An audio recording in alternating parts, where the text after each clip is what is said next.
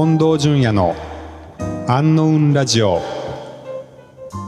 こんにちはアンノウンラジオです、えー今日のゲストは佐々木大輔さんと甲斐由紀さんにお越しいただきました。こんにちは。こんにちは。こんにちは。はい、えー東京からどうもありがとうございます。はい。はい。素敵な場所ですね。ああありがとうございます。僕一度来てみたかったので。はい。そうですね。お二人ともあのクリプトの会員でもありますしうん。アンノウンもご存知だったんですか？いや順序ははい。あの逆ですね。クリプトの場所、場所っていうか、うんうん。それとこの安納京都がなんかこう一緒にこうまだバー行ってないんですけど、はいはい。なんか混然一体となってるんですよね。まうん。まだ味わえてないんですけど。はいはい。まあ、近くのとある場所にあるっていう。ですよね。某場所にあるんですけども、うん。はいはい。僕はアンノーンは情報としては知ってたんですけど、うんうん。まあ今回クリプトの会員になって、ああそういえば京都行くときにじゃあ一緒にまとめていけるなみたいなうん感じでしたね。なるほどなるほど、うん。はいそしてお二人が揃って、えー来ていただいているのはどういう今回は？今回は、はか昨日は別の仕事があって、はい、で今日は純粋に安納にうんうん。遊びに来て、はい。その LISTEN プロジェクトのはいオフ会じゃないや。そうですね。きオフ会？オフ会ですかね。あると聞いて。これ完全にね、これも多分順序が逆で、まあ明日から、はい。あの IVS うん。の京都ではい。大きいイベントがあるんですけど、もともとはそのクリプトの会員権がすごい面白いからって言って、うん佐々木さんとか、あとあ森口さんとかと盛り上がってて、はいはいはい。もうとりあえず面白いからこれは絶対行くから会員権買おうぜって言って買って、うんうん。いつ行こうか、でも京都で合宿しようってずっと盛り上がってるんですよ。うーん。うん。あそんな話があったんですね。で、あ、そういえば IVS 京都でやるっていうことになって、その会員権持ってる人はうんう、ん。あの特典として IVS に参加できるっていうのを知ったんで、あ、これちょうどいいなってうーん。言ってきてるんで、そううん申し訳ないですけど、IVS の方が目的としては後なんですよ。だって僕はあー。IVS のチケット買ったの昨日ですから。え？あそうなんですか？あの IVS のはい。29日にちょっと別の予定があって、はい。はいあの行けないのは分かってたんですけど、うんはい。まあ甲斐さんもあと森内さんも、うん。あのたら会えるって思ってたんで、うんうんまあ3日間月火水だけ取ってうん水曜日に1日だけ出るために IBS のチケットを昨日取ったみたいな。あそうなんですか、うん予定としては一番最後ですね。あそうなんですか一番僕たちの旅で優先順位が高いのはクリフトバーに行くことなんですよ。おお次が青雲京都に泊まることで、最後が、最後が IVS。はいだいぶなんなら IBS の前にうどん食べるがちょっと最近入ってましたね。そのぐらいの優先順位。三式でうどんを食べるっていう。え何それうどんはお二人とも一緒に京都に美味しいうどんがあるっていう、はい、うんあの、森内さんが100キャストで聞いて回以上通ってるっていううどん屋さんが徒歩7分のところにある五条のところはいはいはい通りはいに面した。はいはい。もう行ったんですか？い僕は昨日行きました。あどうでした？おめちゃくちゃうまかったです。あそうですか。もう期待が膨らむ。うん。えー、なるほどなるほど。はいでまあ来ていただい IVS たはその下ですか？ら。ごめんね、IBS の人聞いてたごめんなさい。あの楽しみにはしてるんですよ。そう。あのその上がすごすぎるだけで。IBS もすごい楽しみです。下じゃない。順序ですね。順番ね。序。そう、最終日だから僕、はい。僕にとって IBS って。そうかでもそうかそうやってじゃあみんなで合宿しようよって言っていただいてたんですね。そうですね。ああそれは嬉しいですね。うん。はい。合宿大事だなっていうのをね、うん。うん。去年、一昨年去年か、はい。すごいひしとひしと感じまして。行ったやつとか。そうそうそうそう。はいはいちょうどね、去年はまだコロナの3年目みたいな頃だったんで、うん合宿いいよねっていう空前のマイブームが起こってて、はい機会を見つけては合宿合宿よく行ってて、そうですね。次ここだろうみたいな。あそんなに言ってたんですか？そんなに、あ、口で言うだけ。口だけねあ口だけ口で言ってて。えコロナ3年目だと合宿ができるってのはどういうことですか、えっと、合宿が、はいの楽しさが、こう、う待ち望まれてるっていうか。ああ会いたいっていう、そうそうそうそう。ちょっと3年目ぐらいは少し外に出られる空気があったじゃないですかうんうんうん。それで、うんちょっと隙を見て、まあ、少人数で集まろうよみたいな。うんそれもポッドキャスト合宿っていう名前だったけどほとんどポッドキャストのことはやってないんですけど、うん。ただ集まってポッドキャストやったやつがもう話して収録するだけでもう楽しかったんですよ。あああじゃあ収録合宿みたいな。そうですね。ほぼほぼ収録合宿でしたね。常うん。にあのオンライン収録なんで僕ら、近藤さんはいつもオフライン収録だって聞いてるんですけどそうですねオンライン収録慣れてると、はい。この間が空くじゃないですか、はいはい。反応を見たりするの。に、うんうん。でも今だとこれまさに全く間がなくてうんうん。多分一切編集なくこのままボンっていけると思うんですけど、うんうんうんあ違いますよやっぱり。全然違いますそうなんですね。僕すいません。オンライン収録をほとんどやったことがなくて、うん。ねこの前撮らせてもらった時にうん。どうやってやるんですか？みたいなこと言ってて、うん。あそうですね。か。うん。微妙な間がやっぱ来ますよね。うんうんうん。なるほどね。はい。まあえっ、と 自己紹介というかその紹介が あれですけどでまあ、うん。この3人のつながりというのはまあもともとインターネット業界のなんですかねつながりみたいな感じですけどそうですね。うんうん。まあ、最近はその LISTEN っていう、うん。あのプロジェクトちょっとご一緒させていただいているのと、えーまああとポッドキャスターって感じですかねなんか。最近はそうです、はいそうですね。はい。でかつ Web3 もちょっとうん。かぶってるかなみたいなうん。そうですね。つながりの3人ですね。ですけど、うん。うん。はい。どどっから行こうかどっから行きましょうね。思い出話し始めたらもう終わらない気がするからね。どっから行こうか。はい ちなみにはい。自己紹介は確か最初にすることになったとあそうだ。思うので、はい、じゃあ一回まず、はい、自己はい、紹介ですね、私はそのメディアヌップっていうポッドキャストをやってるあの佐々木ると申します。はい。で仕事はあの Tails トークンズっていう Web3 の、えー、と NFT as a サービスの開発ツールキットって呼んでるんですけどもそれを開発してる会社のこの間4月にあの創業したばっかりであのポッドキャストとその NFT 関連のことをよくやってます。はい。はい。じゃあ甲斐さんはい。階段というポッドキャストやってる甲斐と申します。仕事はここ数年ずっとフリーランスでやってたんですが、4月から、えーテクノエッジっていうウェブメディアですね。もともと Engadget っていうガジェット系のメディアがあって、それがちょっとおしまいながらなくなった後の後継媒体みたいな形で立ち上がった媒体が、えーちょうど1年ぐらい経つんですけど、まあそこに入って中の運営ややりつつ、他にも、えいくつか仕事やっていて、 Geolonia っていう地図のスタートアップの仕事とか、あとは、まあ、スポットでクラウドファンディングのお手伝いしたりとか、あともともとインプレスで記者をやってたので、まあ、その流れでライター活動なんかも引き続きやっているという感じですね。えーはい、はい、えっ、と今もフリーなんですか？一応ね、フリーです。ただ、い会社員ではあるんで、ちょっとなんちゃってフリーなんですよ。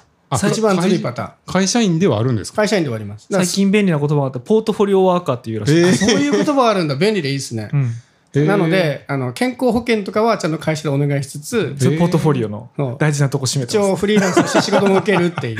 あそうなんですか。厳密に言うとはい。会社員プラス副業なんですけど、うんうんうん。副業ももう今、ね、その働いた時間で決まらないじゃないですか仕事の大きさって。うんうんうんなので会社員としてきちんと仕事もしながら副業もいろいろやるのでうん。外向けに言うときにはフリーランス行った方が分かりやすいなって感じですね、うん。今度からちょっとポートフォリオワーカーって言ってきます、なるほど。なるほどはい。なんか2人の話をしているのを聞見てて思うのは、マイクの声の入れ方がうまいっていう。え、あ、距離が一定だってことですか？はい。あの それはねさすがだいつものゲストは、うん。やっぱりそのポッドキャスターではないので、うん。このポッドキャスター読んだ時のこのマイクとの距離の取り方のすげえ意識するもん。すごいとこ見てますね。うまさわかる。あのいやいつも気になるんですあのちょっとあの、うん。もう少し寄せたりとただかこう笑って遠くなるとか、そうそうそう。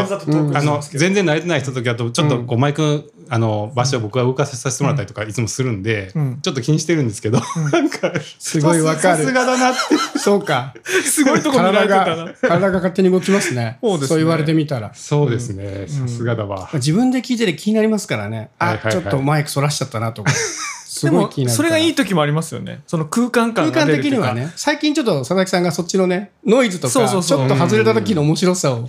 あの気にしだしたから。大笑いしてのけぞってる時はのけぞった方がいいいいんですよ。ああ逆に、うん。そういうそれはね思いますね。外した方が面白い外した方が。ああの結局、音圧のバランス見た時に、うん。笑っちゃうとすごい大きくなるから、耳痛くなるんですよね、うん聞いてる人が。うんなります。難しいですよね。そう。24ビットだとね、やっぱりどうしても。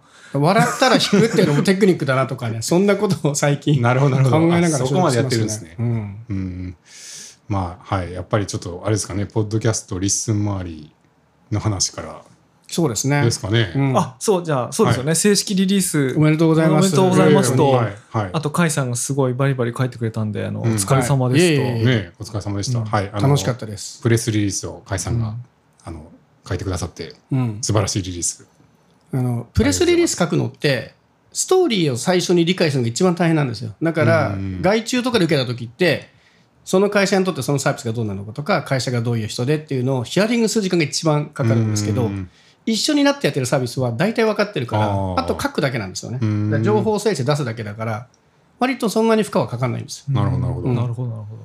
佐々木さんと一緒にやった時もそうですよね一緒にやってるから大体のこと頭入ってるからうん。あとは表現の仕方とかのそうねズレとかをちょっと見てもらうっていうところさえやってもらえれば確かに。割と出しやすいです。だからインハウスのちょっと広報的な話になるけど、うん会社の中にいる広報が強いればそこなんですよね。うんうんストーリー全部分かってるから。確かに。うんなるほどあじゃあ佐々木さんのところのも甲斐さんがあ、僕いつもプ、レスリリースを書かれていつもお願いして、ああのあなるほど。書いてない時でも最後のか監修っていうか、はいはい。一回ちょっと目としてもらえませんかみたいなやつもお願いしたり。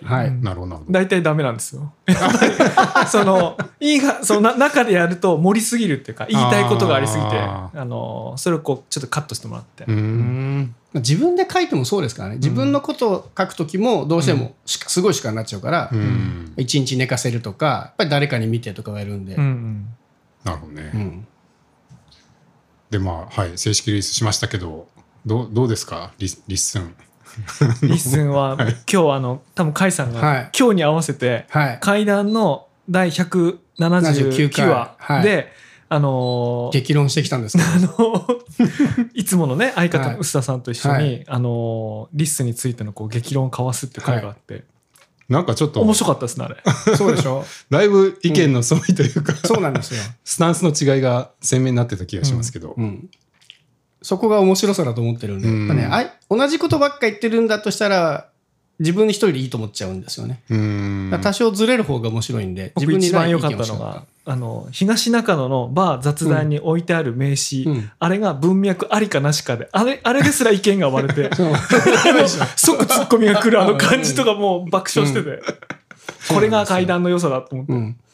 これその僕のポッドキャストで何を言ったかっていうとそのポッドキャストに対してその文字起こし、リスンでもう基本的にそもそもそういうサービスなんだけどまあそれってもしかしたらそのテキストだけで読んで勘違いする人もいるしテキストだけで見て音聞かない人もいるからそのいわゆるエンゲージと呼ばれるようなその距離感が遠くなっちゃうんじゃないのみたいな指摘をされた人がいてでそれに対して僕はテキストで出してでも僕らのことを知ってくれて面白がる人がいてくれたらどんどん出したい派。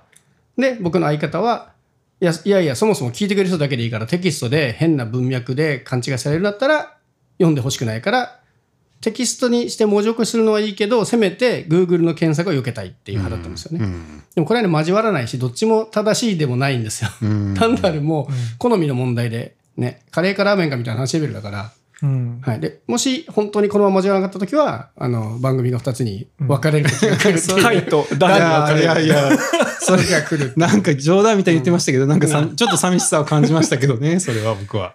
でも聞いてて確かにあの聞いててもそうだし、あの僕も人に説明する時難しいと思ったのが書き起こしって言った時に思い浮かべるものが僕らは書き起こしとプレイヤーが一緒になっている LISTENを思い浮かべるけども、うんうん聞いてる人はあのいわゆる TBS ラジオの書き起こし記事がネットで回ってきて、あー。あの歌丸のコメントだけがバズってるみたいなやつを見てる、うん。ああいうものを思い浮かべる人もいるし、なるほどね。あとは Spotify についてるようなプレイヤーと一体になってるんだけども特に検索もされない、うん。あのあれで思い浮かべる人もいるし、うんうん思い浮かべるものバラバラだからなんか難しいなと思って。うんそうなんですよね、うん。いわゆる書き起こしてた時に、うん。一般的には音声と完全にうん。切り離されて炎上するものばっかり。で、のことをみんな言ってますよね。そうみんなそこうのん。印象を持っていて、うん。で実際に LISTENでそういうことはまだ起きてないじゃないですか。で、うん。僕は意外に起きない可能性あるかなと思ってて、うん。 LISTENのテキスト見た時になんか変なこと言ってるなとかもしくはすごい恣意的に LISTENのここを切り取って出したとしてもそこから聞いてくれるんで僕は意外とそこにならないんじゃないか。その LISTENのものをさらにコピペして他に持ってったら分かんないですけどね、うん。でもそれってもう技術的にできちゃうから、うん。下手に他のとこで勝手にコピペされるぐらいテキスト化されちゃうぐらいだったら、うん。まあ、自分で出した方がいいんじゃないと思うんで僕はそれよりはねその今回もねすごい面白かったのがこの間あのポッドキャストの知り合いの人と島袋ひろ子が好きだっていうの盛り上がって。あれをあれ説明すると、あの階段サイド B っていうサイドコンテンツが始まって、はい。あれがいわば階段の階の方ですよね。そうですね。僕の階の方ですよね。相方が全然興味ないものは僕勝手にやりますということで大体趣味が合う人と1時間ぐらいバーチャルですけど。そうそのサイド B シリーズが70分とか80分あるんですよ。毎回ね大体1時間ぐらいあるんですけど。で島袋ひろ子っていう元スピードっていうねユニットにいた子についはい。てひたすら1時間語り倒したあれら1時間じゃないですよ。70何分。ありました。あれ78分とか。ですよあありま佐々木さしたよん聞いたんですか？聞きましたよ。うん。よく聞いたの。あれね意外と再生回数いいんだよね。え。ーあ意外に。いいんだそう意外に。面白い。や面白い。いやあーそういうのがいいんでしょうね、でそれをやったところあのお便りコーナーにうん。あの検索で島袋ひろ子で来ましたっ来てそうそうそう。えあそれは嬉しいですね。すごい嬉しいしかもあの22歳です。おう。明らかにスピード現役世代じゃない子が、おそらくスピードが好きで、スピードのファンを探してた時に、それツイッター検索ですかね、おそらく。そこがね、細かく書いてあるんですよ。もしかしたら LISTENのテキスト検索かもしれないし、Google かもしれないし、どっかわからないんだけど、ただ少なくともそれはテキスト化してなかったら来れてない可能性があって。うん。やっぱこれはね、テキスト化してよかったなっていうのが、すごいそ、今まさにまあ確僕はかに音肌感で味わえて声だけじゃ会えなかった人できなかった人なんですよ。ね。しかも世代的にも合わないでしょ。22歳のスピードファンですよ。しかも塩袋ひろ子ファンですよ。いや、もう全編聞いてめちゃゃめちゃ面白かったですって言ってくれて。すごいです。だいぶマニアックです。うんまあそういうやっぱマニアックなところに行くと出会えて嬉しいみたいなそうなんだいぶ大きそうですよね。なあんまりそのポッドキャストをテキスト化したからって言って、即炎上って僕すごい、それこそ包丁は人を殺すからダメみたいにちょっと近いかなと僕は思ってて、うんその間のもっとテキスト化していいことがいっぱいあるんじゃないかなっていうところと、LISTENは僕はそこをすごい配慮してくれて、その繋がってこそ面白いみたいなところ。で、うん面白いのは、あの、ポッドキャスターだけじゃないんですよね。聞くだけの人にも面白い機能がいっぱい揃っているので、うん。ここはそこはすごい面白いですね。ううんん。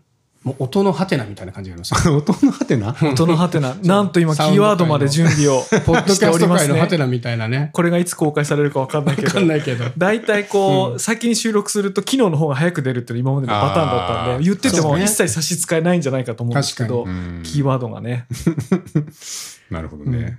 いや僕はあの甲斐さんのそのポッドキャスト聞いてて思ったのはなんかそういえばポッあの YouTube、うん YouTube はそのテキストだけが一人歩きしてそういうなんか誤解が生まれたりってあります？YouTube はでもテキストの誤解はあんまりない気はしますテキストが出てこないですもんね。はい。そもそも。ななんでないじゃないですか。うん。でまあでも書き起こしが最近、まあ、あったりとかはうんす,、るんででもなんかそそういう感じじゃないですよね。あんまり。そのテキストが一人歩きっていう、うなんでなんかそそういうのに近いのかなっていう感じはしてはいるんですけどね。うん。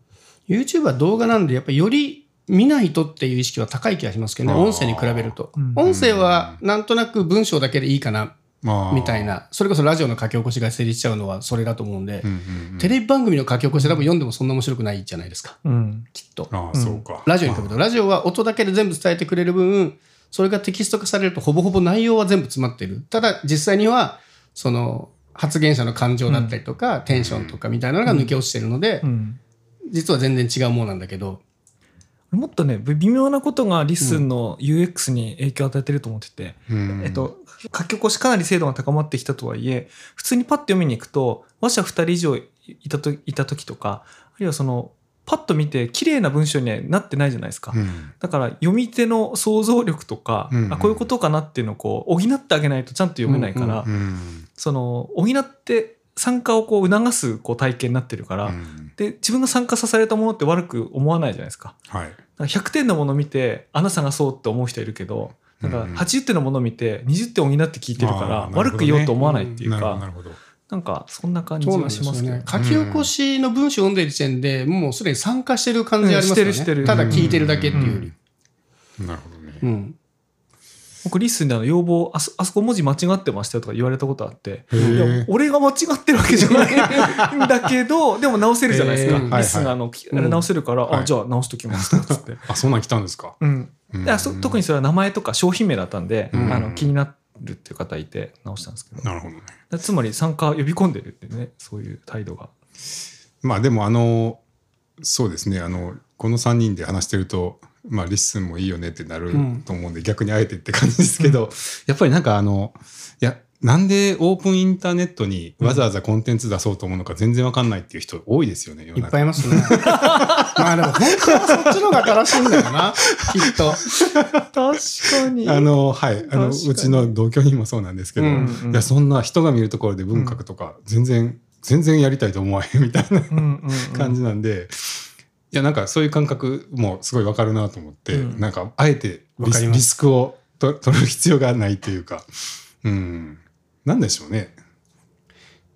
もう育ってきた文化の違いでしかない気は 20年前も言われた気しますよねそれね。うんずっと言われ続けている。うん、ブログの時にもホームページの時にも、一番最初は僕は、ジオシティーズにスペレンタルスペースを借りてホームページ作ってましたけど、うん。まあ、あの頃からですよね、もう。うん。そうですね。言われてましたよね、うん。うん、だからまあそれがインインターネット好きというかそのこうオープンなインターネット好きの人たちの属,、うん。属性みたいなのがあるんですかね。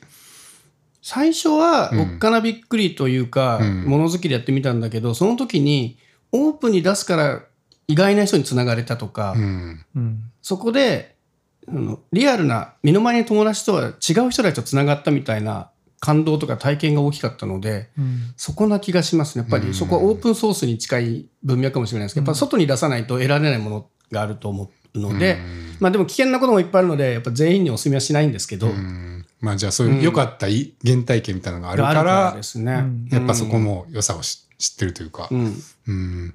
えそのえっとううすうっささん？はい。相方の薄らはい。はい。はどどういうタイプのごご経歴というか？えー、と僕のはいインプレ時代の先輩なので、い今もインプレスでずっとウェブのニュースをはいはいはい。編集している。ああじゃあ年代はそんな離れてる値段はそんな変わんないですね。ね。うへん、えただやっぱ当時からスタイルの違いというか、うん僕がその勝手にこう領域を作ったんですけどあの当時やってたニュースメディアの時に、Web2.0 が面白いからって言って Web2.0 を片っ端から追っかけたんですよね。うんうんで多分そこの影響はすごい大きいです。うん。この Web2.0 やっぱりオープンに物出していって他の人とつながるとか、うん。オープンだからこそ面白いっていうのをものすごいこう浴びて生きてきたので、うんもともとそういうのが好きだったからこそ Web2.0 が好きになったのはもちろんあるんですけど、そこのスタンスの違いは多分ありますね。まあスタンス違うから面白いと思ってるんですけど、僕自身は。なるほどね。だから僕はあの検索余計の機能性は素晴らしいことだと思ってて、うん。僕はこう思ってるけど、でもやっぱり外から見えたくない、テキスト検索では来てほしくないだったり、その会員だけだったら見見てほしいっていうニーズもあるし、気持ちもわかるので、そこの両方の選択取れるのも僕はいいですと思いますけどね。うんうんうん。あとは何ですかね。僕あのまあポッドキャストを去年ぐらいから始めたばっかりなので、もう大先輩のお二人って感じで。いやいやそんなことないですよ。そんなことないこの音質とこのスタジオセット。いやいやいや。そうですね。後で写真撮って共有したいと思うんですけど、いやいやいや。はい。素晴らしい。私あの、はい。ポッドキャスターってファミリーツリー作れるんじゃないかと思って、いやあーわかる。最近ミロでうんうん。作ろう作り始めて自分を中心にっていう いかけるいける。でも自分中心にっていうのか必ず誰かとつながるから、うんそれで言うと、アンノウンラジオは誰が親あっていう確かに。誰見て何をきっかけにに始めたんですか？誰かのポッドキャスト聞いてやりたいと思ったのか。親ってどういうことですか？あの誰かの影響で始めたんですよ僕で言うと、もともとそのバックスペース FM っていうポッドキャストにたまにゲストで出たりしていて、そうなんですね。であとはどんぐり FM の成美さんとかとも友達なのでやり方を教えてよみたいな形で来てね、あの2つの番組からこう影響を受けてるんですへよね。えそうそうファミリーツリー的ファミリーにツリー的には。ここっから階段が生えてるっていうか、ああなるほど。あみんなじゃあそう出演経験とかがああるところから始まってる。人もいるしというよりは友達がやってて聞いてて面白くなったっていうパターンもありますね。あそういうことか。ん。いやなんでしょうね。特に 突然。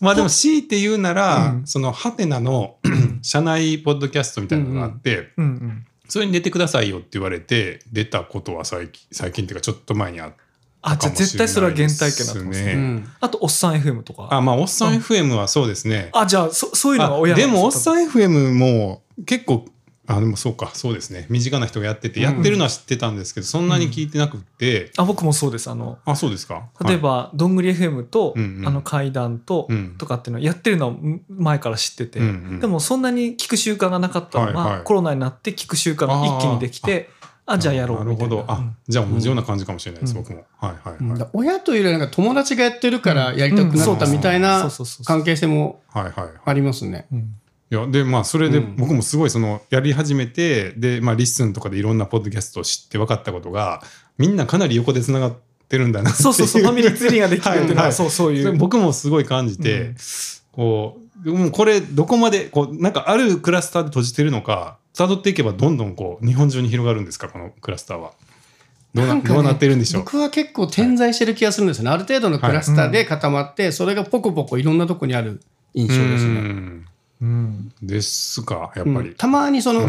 そのクラスターの外側のポッドキャスターの人と友達になったりすると、うんうんその人たちはその人たちで結構はい友達と一緒にやってるんですよみたいなことを結構言うんですよ。なるほどうんなるほど、だからそこは全部が全部つながってない気はします。ああそうなんですね、で結構知らないポッドキャストのクラスターとつながるのが今すごい難しいなっていう。ああそうか、うんでもいいですよねそういうのがあるってそういうローカリティがあるコンテンツって、うん。なんか珍しいじゃないですか今時、まあまあそうですね。うん、だから面白いですよね。なるほどでもあれですね、 LISTEN的にはやっぱその次のクラスターをどうやってうんこう見つけていくかみたいなのは課題ですね。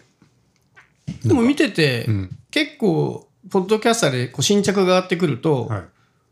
ちょっとジャケットで気になるとかタイトルでお気になるなと思ったら見に行って、うんなんかテキストであなんか面白そうだなと思って聞いてっていう体験は増えているので、少なくとも今までできなかったつながりは LISTENで生まれてると思いますけどね。どね。そこをどんだけ強化するのかあんまり強化せずにこう自然な流れに任せるのかとかあると思うんですけど、うん。あの、 Voicyとかは別の島なんですか？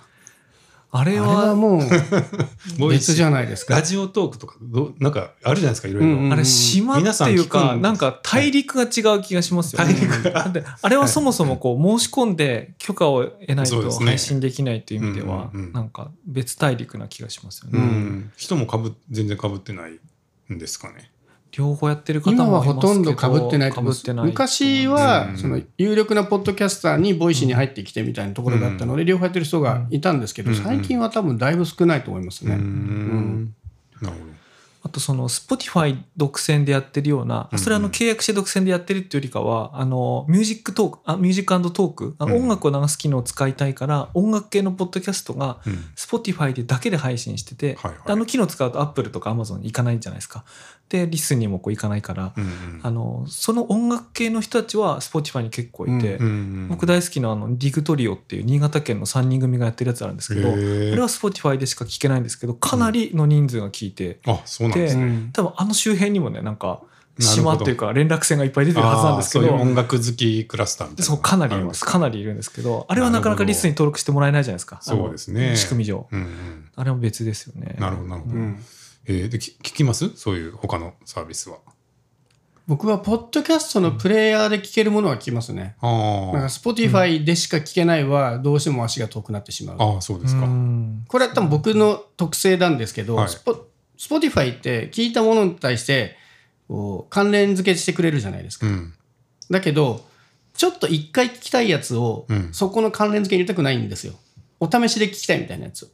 ああはいはいはい。なので、あの、まず聞いてみたいポッドキャストを Spotify で見つけたら、同じ名前で検索しまくって、他でフィード出してないかなっていうのを 徹底的に調べて、覚えられたくないってことですか？レコメンデーションのシグナルに使われたくないですこれはだいぶレアなケースだと思うんですけど、うーん。そうか。え佐々木さん聞きます？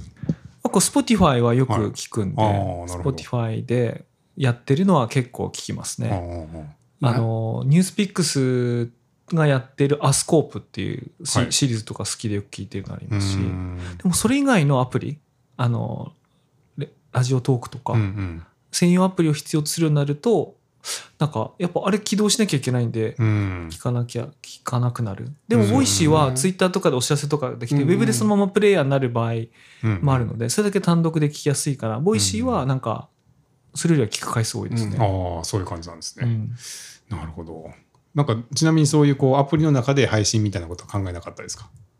ニュースと、えー、 Voicy とか、はいはい。えースタンド FM とか、はいはい。そういう。うん。あのそうですね。とってもいいサービスだと思うんですけど、うん。あのあんま考えなかったですね。あの、これ完全にいい悪いではなくて、僕とか佐々木さんは、あの基本的に全部丸出しタイプだから、ああうん。あの、まあどっかのとオープン信者みたいなところが。そうそうオープン信者みたいなところがあるので、うん。誰にでもこう、こう触れていただけるところに出したがる性癖の持ち主なので、うん。あんまりクローズのとこ行かないですよね。で、それはそれで全然いいことで、あの例えば、えーラジオトークとかね、お笑い芸人が今すごいいっぱいいて、そういうコミュニティになってたりするっていうのもいいことなんですけど、自分でやるときは、そういうものを気にせずに、もう好きなアプリで聞いてほしい。っていうスタンスですかね。うん。うん。まあそれぞれね好き嫌いっていうか、なんか別にあったやつで使ってるのかなとは思うんですけどどうどうなっていくんでしょうね。なでも音声でコンテンツに楽しさに触れてさえくれれば僕はすごいいいことだと思ってるので、うん。僕は Voicy もいいことだし、ラジオトークとかどんどん増えてきてくれたら、うん。そこから他を聞くことも増えてくると思うんですよね。僕は全然ありがたい。で、あとはプレイヤーの進化みたいなのがもしかしたらこれから必要になるかもしれないですけど、今ってまだまだちょっと本当に昔のポッドキャストのシステムを受け取るだけのプレイヤーが多いので、なんかやり終わる気はしますけど。確かにね。僕あの中島聡さんうん。とかは文章で読むのと声で聞くのやっぱり違くて、うん。文章で読むとなんかすごい偏屈なこと言ってるなと思うことが わかる。声で聞くとうん。まあいろいろあってこのように思ってるんだなと。なるほど。のもっと長い連続したコンテクストの中でお話聞こうと思って納得したりとかするから、うんうんあの中島さんはいろんな手法でね昔からよくやられるんでうん Voicy もやってるし、うん。だから、うん、使い分け、まあ、聞き分けてますね。だからうまく便利にねうんいろんなツール。なるほどね。いやでもなんか音声ならいいってのはなぜそんなに音声推しなんですか？ちなみに。あ、僕が今音声をしない理由ですか？はいはい。僕もともとはい。文章を書くの嫌いなんですよ。え？大変でしたね何年間。ずっと大変だったんですけど。隠し事ではないのですか、で全然隠し事でずっと言ってるんですけど、もともと読書感想文とかも、もう5枚なら5枚以内に絶対収めるみたいなタイプだったんですけど、う。んあのインプレスっていうウェブニュースメディアの会社に入って仕事をするようになって、はい。すごい楽しいんですよ。その、いろんな新しいものに触れることとしてはすごい楽しいんだけど、それに触れる人ってやっぱりごく少数じゃないですか。発表会に行けるとか、ん。新しいサービスをアカウントもらってできたりとか、取材できたり、そのお返ししなきゃいけないっていう、その、特別にうん。楽しいことが前半に来て。それをアウトプット、仕事するためにお話聞けてるので、うん。文章にしなきゃいけないからもうひたすら文章にしてたんですよ。で、ブログもね、すっごい長文で書いてるのね、言ってんだと思われるかもしれないですけど、友達に自分の近況を伝えるのに一番ブログが便利だったんですよね。えぼ僕、ブロえグを、違います？えー、え僕そのブログを始めた一番最初のきっかけが、の久々の友達と会った飲み会の2時間、近況報告で終わるのが嫌だったことなんですよ。これがブログ、当時ね、ブログ仲間の飲み会だと、ブログみんな読んでるから、近況全部すっ飛ばしてああ、その先の話ができたんですよね。確かにな。みんな読んでるもん。うん。っていうのがすごいありがたいし、それこそさっきの音声と一緒で、ブログで好きなものを書いとくと、そこからつながってっていう体験になったので、頑張って書いてたんですけど、うん本当は書きたくないんですよね。え？書くより喋る方が好きなんですよ、本当は。あそうなんですか、だけど、当時のポッドキャストって本当にニッチで、うんうん。ちょっと僕も試したことはあったんですけど、うん。やっぱりブログと比べてみんなが聞いてくれるほどのシェアは全然持てなかったので、ちょっと諦めてたんですけど、うん。やっぱりいろんなポッドキャストが増えてきて、おや、これは聞いてもらえるのでは？っていうのが来て、うん。ポッドキャストやったら、であと、ポッドキャストの一個いいところは、一個じゃないんですけど、僕が好きなところは、一人じゃなくていいっていう。うんうんうん一人で書いてるとどうしても大変なんですけど、二人でやると、とりあえずスケジュール出せたらなんとかなるんです。よ。スケジュール。まあそうね。その日が来たらどうにかなりますよでね、一人ではできない視点も出てくるし、うん。人で書くより面白いものはできると思っていて、アウトプットとして。でいう意味で音声コンテンツの方がやってても楽しいし、やっと聞いてくれる人の分母がすごい増えてきたので、おかげでブログの更新頻度がすごい下がってるっていう。う僕はやっぱ情報発信が好きなんですよね、基本的に。は。だんからそれでテキストを書くのは負担だったんだけど、それが音声になったことですごいやりやすくなったっていう感じです、僕は。へえそうか、うん。甲斐さんといえばねなんかブロガーっていう。そうです。はい。クソ長い文章で同イじメージでしたが。はい。もっと長い人いますから、うん、そうですよ。全然僕なんてまだまだ足元に及ばないですけど、はあじゃあそうか。こ、ブログもいいけど音声もやってみようじゃなくて結構そういう音声のが楽っていうか喋る方が楽みたいなのが根本にあるんですね。ありましたね。ね。でも聞いてくれる人がいないだろうなっていうところが聞いてくれる雰囲気が出てきたなっていう。うんうんうん。なるほど。佐々木さんはなんでそんなにポッドキャストにハマってるんですか？なんかでも今ので言うとはい音声かどうかっていうかどっちも言葉じゃないですか、ん。ブログも、うん。うん。あのポッドキャストも。だから僕言葉を扱うものはうまく扱えるっていうかうん逆に一切僕やらないのが YouTube と TikTok は一切やらないんですよ。あの映像言語を使える気がしないんですよ。で普段から映画もあんまり見ないしアニメもあんまり見ないしあの動いてるもので30分見せて30分何か伝えるみたいなものをあの聞き取るのも苦きまあ見見るか。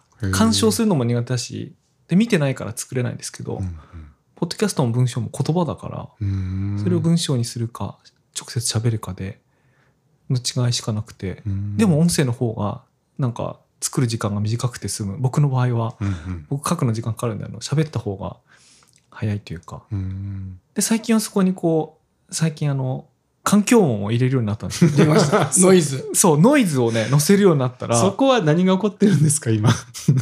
なんかあのフィールドレコーディングっていう、あの本を読んで「フィールドレコーディング入門」っていはい。う柳沢英介さんって人が書いて去年はい。音楽、第1回音楽本大賞を受賞したうん。本なんですけど、うん。フィールドレコーディングっていうとあの学術かあとその芸術のとこで自然の音をこう取るみたいな、うん。なんかそういうやつで遠遠い世界だなと思ってたんですけど、うんその本読んでみたら結構ポッドキャストに近くて、うん。ポッドキャストはあの喋りだけですけどそこに環境を載せるとなんか聞いてる人のこうなんか想像力を刺激するっていうか とこがあって。また新しい方に来ましたね。そうそうそうそう。でそれ何のきっかけだったんですか？なぜそんな環境音の方に今？あまずマイクを買ってこれ今はい。手元にはい。Zoom の H6 って置いてますけど、うんうん。あのスマートフォンのマイクじゃなくて、うん。もうちょっといい音通れるしかも外に持ち運べる電池ででうん。それを持ってって外で撮ったら鳥の声とか風の音とか、うん。あの木々のざわめきとか一緒に撮れたら、うんなんかすごくいい感じに なんか聞こえた時があってあこれだと。これだってなったんですか？これだってなったんですよ。でで今やってるのは、はい。それってあの環境音と喋りを同時に撮るのを最初やったんですけど、はい。今はそれを分けて撮ってるんですよ、うんうん。環境音だけ撮って、うん。後で声だけ載せると、はいはい。そのなんとか実況ではできできないうん。なんか印象のこう編集ができるっていうか、はいはいはい。最近それにハマってて。ハマってるんですね、なんか森内さんのラーメンのラーメンのやつがすごい良かった。がすごいって言って、言ってましたね。でで最近やったのが、あの雨降っててジメジメしてる、はい。都営大江戸線の六本木駅。ほすごい深いとこあるじゃないですか、うん。そこから六本木ヒルズまで歩くと大体12分ぐらいするんですけど、うんうん。それの音を取って、うん。でその後晴れた日のあのオープンエアの居酒屋さんに行って、うん。あのガヤガヤしながらみんながビールとか飲んでるところのあれを撮ってい。それが15分ぐらいなんですけど、うん。で足して30分ぐらいのあれでこうなんとか雨の日の地下のジメジメしたとこから、うん。晴れた居酒屋さんに行くっていう別の日の音を足して、はい。それを一つの喋りにすると、うん。なんか暗く暗い思い出を喋ったところから楽しい思い出を喋る話に変わってくんですよ。っていう編集した。これ無限にできるなと思って。これは文章にできないんですよ。なかなか。それはそうですね、これこれは音声ならではの音の表現というかもう、音の表現、はい、B BGM というか、まあ、環境音。そう。だから最初は同じ言葉を扱うメディアだと思ったんですけど、はい。それで音が本当に変わって、うん。ちょっと一個次のところに今行こうとしてる。うん。で今までにない分野ですよね。新分野。新分野。そう。佐々木さん最初はずっといい機材買ってノイズをいかになくして綺麗な音クリアな音にするかっていうのをこだわってたのうんに、うん。今ノイズがいいとか言い出してるから、あんまり取らないようにしてはいはい、はい、ノイズを、うん。そうなんですね。うん。えー、どなんかどこに向かうんですかね。佐々木さんそういうなんかいろいろもともと音楽が好きなんですか？音そ楽音楽はねねもともと好きなんですけど、ね、ああそうですか。うん。うん。でもこういう遊び方があると思わなくて、はいはいはい。うん。しかも友達もできるじゃないですか、うんうんうん。だい大体ね音楽とかバンドやっててもあんま友達できないんですよ。なんかそういうもんです俺はお前とは違うっていうものをやり続けるから。ああまあ価値観が本当に音楽性の違いみたいなことですか？になってくんですけど、あポッドキャストで俺とお前は違うってならないですよなんかもあう全基本的には。そうですね、うん。どんな話にも聞くべきとこあるから,、うん。友達いっぱいできるんで、うん。これはバンドより いいですよ。えっ、と甲斐さんはもうポッドキャストだいぶ長いですよね、長いと言ってももう3年目ぐらいかな。それはね長いですね。いやもう大先輩たちがゴロゴロいるんで。うん。1000超えてる人ああー。1000行こうとしてる人たちと。いらっしゃいますね、1000超えてる人たちと、はい。うもうとりあえず毎週1回ひたすらやるっていう、そうすると数えやすいんで。50回いったら1年だなみたいなああなるほどなるほど、ぐらいので淡々とやってますけど、うん、で佐々木さんもそれそれぐらいですか？1年半ですあね。1年半。あ意外と最近ですね。うん、そうですそうです。1年半は。でも100回超えてはい、で最近はあのサイド B コンテンツなんかも熱心に作ってるんで、うんうんうん。あのナンバリングが分かんなくなって、あそうですか、うん。なんかそのお二人ともそこはそのお金にはななってるんですね。なってないですね。あでも僕広い意味では僕なりましたよ。広い意味では僕もなりました。どういうこと？僕は仕事でポッドキャストの編集とかしたりしたことはあるので僕のポッドキャストそのものがなってはいないですけど、うんうん。あとはポッドキャスト的なそのインタビューだったりとか仕事の話が来たりはしあます、ただーなるほどそれを別に目的としてやってるわけではないのであー。でも一応それはたまたま来たぐらいの。会さんの会会談があるからすあのできますよねってそうですね。感じでオファーが来うんるってことですか、へえはいはいはい。あと僕はこの間、はい。あのトラストバンク社あのふるさとチョイスを作ってる会社うん。うの社内ポッドキャストの,、うん。あの司会とうん。編集とをやってはい。あのそれを社内で公開して公開用に作ってるんで、はいはいはい。それは仕事といえば仕事。仕事になってますね、うん。それは何ですか？その佐々木さんのポッドキャスト聞いてやれやってくれませんです。リクエストもらっオファーが来たんですか？てへ僕もあの直接言って「あこういうのできますよ」って言ったら、えうんやってみましょうみたいな。ね僕もポッドキャストやってたらポッドキャストバーの一日店長やんないって言って。仕事っていうアルバイト料もらったアルバイトじゃね アルバイト料もらったから。ああれお金もらえたんですか？仕事はえ雑談。アルバイト料いただきました。雑談ですよね。雑談の。あ一応お金がもらえる、あそう。仕事かどうか。雑談。いいですね。まあでも仕事が欲しくてやってるわけじゃないというか楽しいので全然苦にならないですよね。今うん。編集もだいぶ最適化進んできたしうん。あの音声で喋るのが楽しいのもそうだしそのツールを使いこなすともっといい音にできるもっと効率よくできるっていうのをいじってるのも楽しいんでうん。なんかクラフト的な楽しみもあるんですよね。なるほどね、うん。うん。そうですね。まあでもあれですよね。そのちょっとはじちょっとはっていうかまあまあ時間使うじゃないですか。はい。うん。そこはまあ楽しいからっていうことですよね。でもそう実際にはおしゃべりする時間は普通におしゃべり楽しいんで、はいは編集時間はもう僕実時間を切るようになったんでもう全然。ぼああなるほど。30え切る？切る切ります？おすごいっすね。30分番収録は20何分ぐらいいけるようになった。えーそれはすごい。まあ多少その荒くなってますけどね、昔よりはその時間優先して。実時間の1.5か2倍はかかってるな。あそうですか。え聞き直すんですか？あ僕あ聞き直しますね。あのこのオフライン収録は、はい。あのなんていうか編集しながら聞き直すだけでもう終わるんで大体実時間プラスちょっとで終わるんですけど、うん。オンラインのやつは結構不自然な間がうん。でき,、うんうんできやすいなるで。すね時がある。んで、うんうん。そうするとあのつ全部詰める。そう詰めます。うわ。あ詰めてますよ僕も。あじゃないとなんかね。ゲストの人がねなんかのんびりしてなんか反応悪い人に聞こえるんですよ。ああ、なるほど。ちょっとその話に印象悪くなっちゃう印象悪くなるんですよ。うんだからそれちょっと申し訳ないんで、それすぐ反応してるようにしたりとか。あとあんまり話し慣れてなくてああ A がすごい多くなっちゃった時にうん。あんまり切りすぎても不自然なんですけどあの程よく間引いたりとかはしてますね、へえすごいな、うん。それをもうあのショートカットキーとかも使いまくってうんうんうもうんバババババってできるようにします。その辺 AI でフィラー取りとかできそうですけどね。でも AI に任せてもいい気はしますけどね。できそう。んできそう。な気がします。今後ね。うん。なんかなんか今後とか言って帰ってきそうで怖い つい編集まで入ってきたら、もうこれは金取れるな。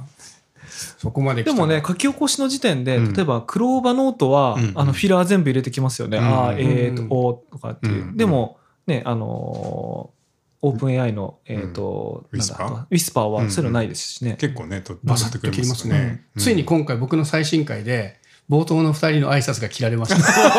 そこ切るか そこ切るかと思って。それ面白い面白い。もうフィラーだった。そうそうそうそう。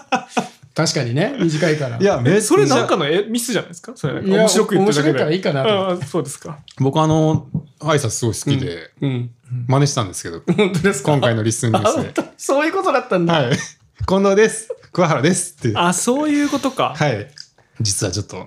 僕あの中であれはすごいいろんなポッドキャスト聞いた中での,、うん。あのいくつか考えたあの方法の一つで要は、僕らはそんなでもないんだけど声質が似てる人って、うんうん。声わかんないから、最初にこの声は僕ですっていうのをアピールするために必ず短く言おううんうん。っていうのがもう毎回の、そういう意味でやってるんですよ、はい。初めて聞いた人でもこっちの声がこの人ですっていうのを理解させようっていう、いやすごい短くていいなって思ってうん。取り入れたんですけど、うん。そしたらあの僕リスンニュースは一行にまとまりました。二人のやつが。確かに僕もまとまりやすい気はする、うんでもいいですよ。なんか熟練コンビの漫才の人たちのつかみがめっちゃ短いみたいなやつみたいな感じでかっこいいですよね。それはそうかもまあどんぐり FM なんかもそうじゃないですか。わかる。あうのん、入りに時間がかかるお笑い好きじゃないんですよ。うん。うんそれかもしれない。前振りが長いやつ。でもよく知られてないコンビとか、うんキャラクターよく知られてない時はそれ必要じゃないですか。あそうですね。そういう意味では、ポッドキャストって基本的にずっと聞いてくれるものだと思っているので、ずっと聞いてる人が毎回同じ説明聞いても、ちょっと邪魔だろうなと思ったので、うん。基本的には広く検索から来てもいいんだけど、コンテンツ自体はいつも聞いてくれる人向けにはしてますね。うんうんここは、うん。あの、見てくれるのは結構だけど、ずっと聞く人にしか向けてないよっていう。うんね、スタイルがね、ありうますよね。ん、みんなスタイルがありますね。いろいろあって面白いです。うんうんうんなるほどまあでもなまあお二人ともだからポッドキャストはでもこの数年間ですねうんまずそうですね。ううん。んでまあ基本は面白いからずっとうん。されていて、まあ、今後も続ける。続くんじゃないかな。うん。やめる理由があんまないです。うんどうしても検索を消したいって言われない限りは、やめないんじゃないかな。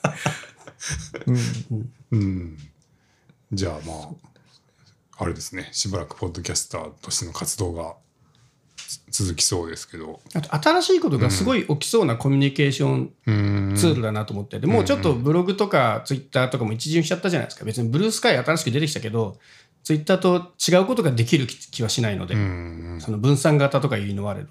もう音声とテキストの組み合わせはなんか今までにないことがまだまだできそうだなっていう期待感は。うん。YouTube とかもある程度完成形になってきてる気がするんで、ショート動画とか出てきたけど、うんうんそこの面白さはありますね。うんその今ここにいることの面白さっていうのが、うんポッドキャストにはあるなって思ってます。じゃあまあ甲斐さんはそのテキストも組み合わさったことによるまた新したね。しいことがなりそうだっていうのも面白く感じて僕はもうテキスト組み合わさって、あ、また違うことができるっていう期待感がすごいありますね。なるほどね、うんこれなんていうかどれぐらいの人やるんですかね？音声取るっていやあの、うん。例えば、まあ、リッツンやってて思うんですけど、ちょブログの時ほど人増えないなって思うんですよね。そうですね。うんうん そのなんかブログの時は本当多い時ってむちゃくちゃ増えてませんでした。うんうん一日何千人とか登録し,、うんそうですね。りしたと思うんで、なんかそのこうなんていうか増え方を知ってる分、うんなんか そんなにこここうまではいかない気は増えないなっていうのしは正直ちょっと思うところで、うんうん。ただもうちょっと多分取りたい人はいるんじゃないかなと思います。その方法さえあれば、う。ん。やってみたいけど方法がわからないと、はい。やってみたいけどまだちょっと恥ずかしいみたいなのは、うん。テキストよりもハードルはある気はしますうんね。うんうん。なんかその多分文章を書くのはちょっと苦手だけど、うん。話すならできるみたいな人も結構いるんじゃないかなと思って、僕ねそれで最近、はい。さっきのあのフィールドレコーディングを混ぜる話したんですけど、もう一個新しいことチャレンジしてて、あのサウンドローっていうあの AI で作曲してくれるサービスがあるんですけど、うんうん。まあ、AI で作曲してしてくれるサービスって世の中にたくさんあるんですけど、うん。サウンドローの特徴は、まあ、なんそのジャンルとか使う楽器とかあるいは長さとかってこう綺麗に選択して何回も何回も出し直させられるんですよね。うんうん。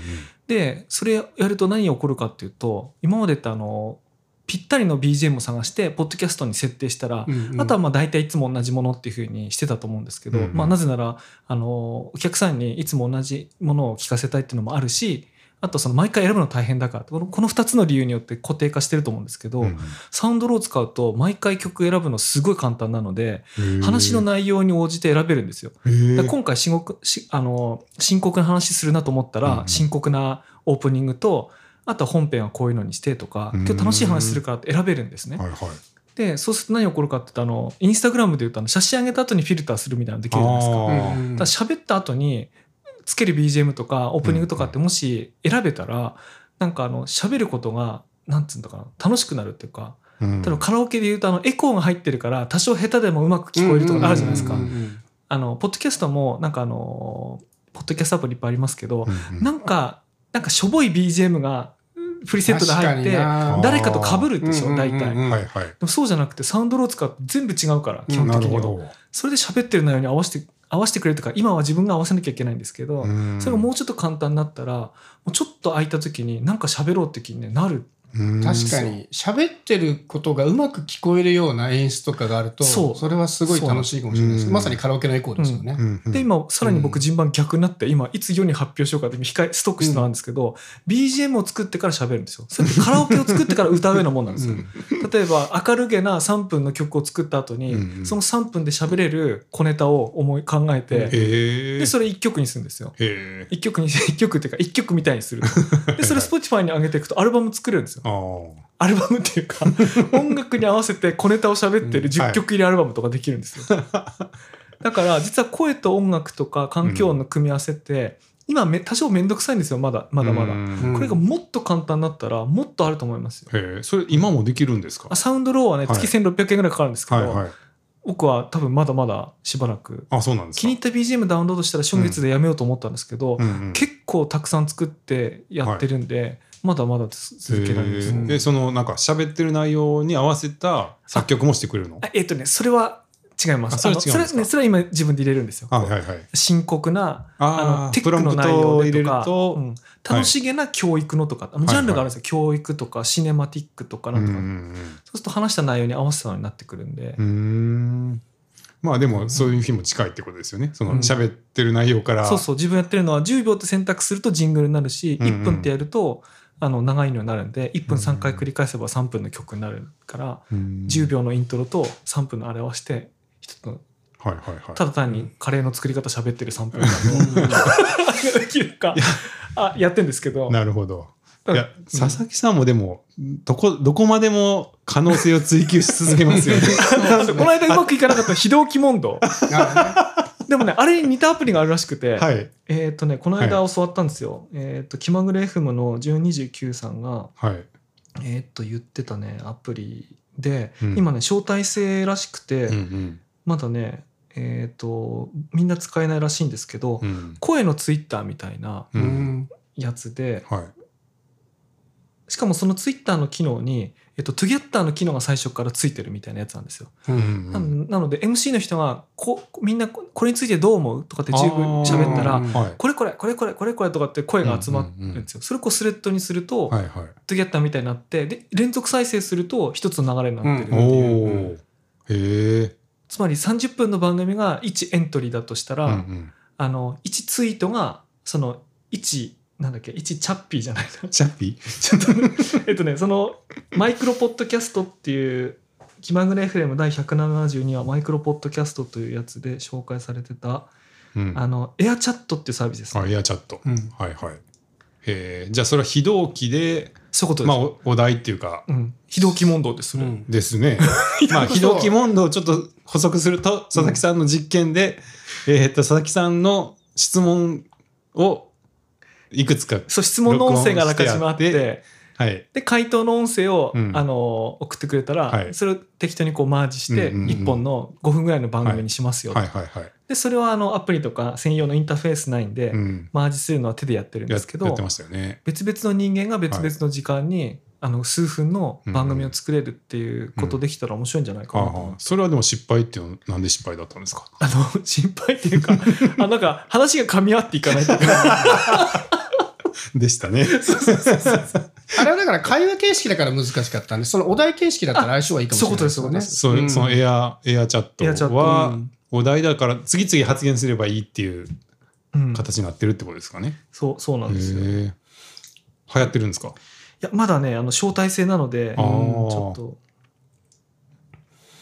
いや、でもそれはあると思いますね。あの、やっぱりこう、声出すの恥ずかしいって、やっぱ日本人が強いと思うんですよ。うんあの、もともと Spotify の前のアンカーって、うん。音声質問機能っていうのがへあるんですよえ。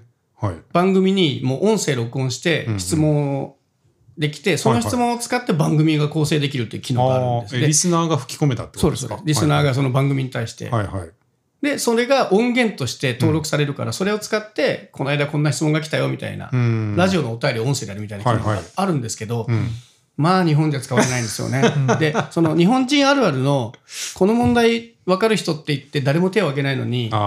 じゃあ君って当てると大体答え分かってないことがあるじゃないですか。うんうん。それと同じ感覚で、そのお題を出してあげて、うん。これなら答えられるみたいな、うんそこの引き出し方、プラスさっき佐々木が言ってた、そのエコーに相当するような、BGM でクオリティを上げることで、自分の一人喋りがあんまり恥ずかしいものにならない。うんただ喋ってるだけでいいコンテンツになるとこまでフォローしてあげられると、うん結構喋りる人増えるんじゃないですかね。あとはう、ん。ちょっとその、最後まで問題なのはテキストはいつでも書けるんだけど、音声はやっぱりね、電車ではできないし、うんうん家に家族いるとできないっていうとこだけはどうしても課題なんですけど、うんうん。うんそうねそれはありますねそこがもうちょっと、ななんとかなれば、その、音声を吹っ込むことに対してのハードルをどんどん下げていけば、うん。さすがにテキストほどはいかないかもしれないけど、もっとやりたい人のん熱量が、そうですね。そのテキストより熱量が高いことが面白さだと思うので、ポッドキャストって、うん。人数よりも。なんかそのリスンニュース今最近よく一緒に撮ってる桑原君って温度のメンバーがう。ん。いるんですけど彼も長い文章がちょっと苦手だって言ってたんですよ。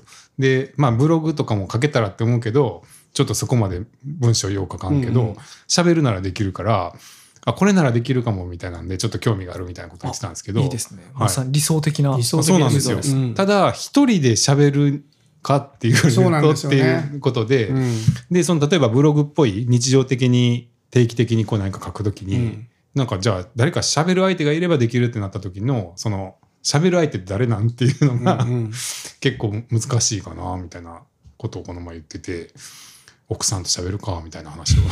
そう 相手がねやっぱり一人で喋るのものすごいハードルが高いので、うん。うんどうやってやっぱり相方がいた方がやりやすくはありでます。すよね。っていうそういうところの難しさもうん。広がらないところにはどうしてもあると思うんで、うん。その佐々木さんは一人で上手にお上手ですよねあの、何回かやって突破しました。うん。ねで、慣れたら、あの、簡単でした。だから最初の崖が ある。んだけど、ありますよね。絶対あるんだけど、はい。そこ崖越えたら、なんかあとはもあそうですか。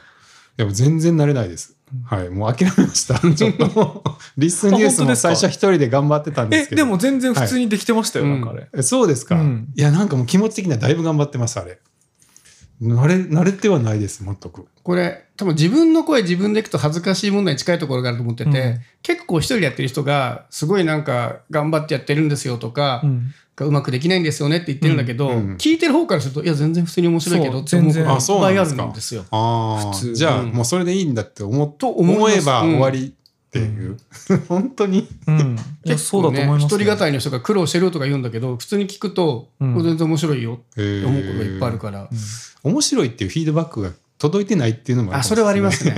それをやっぱりスターで LISTEN のスターで届けていかないと。フィードバック少なないですか？めちゃくちゃ少ないですね。ポッドキャスト。ポッドキャスト本当に。ないです。ね。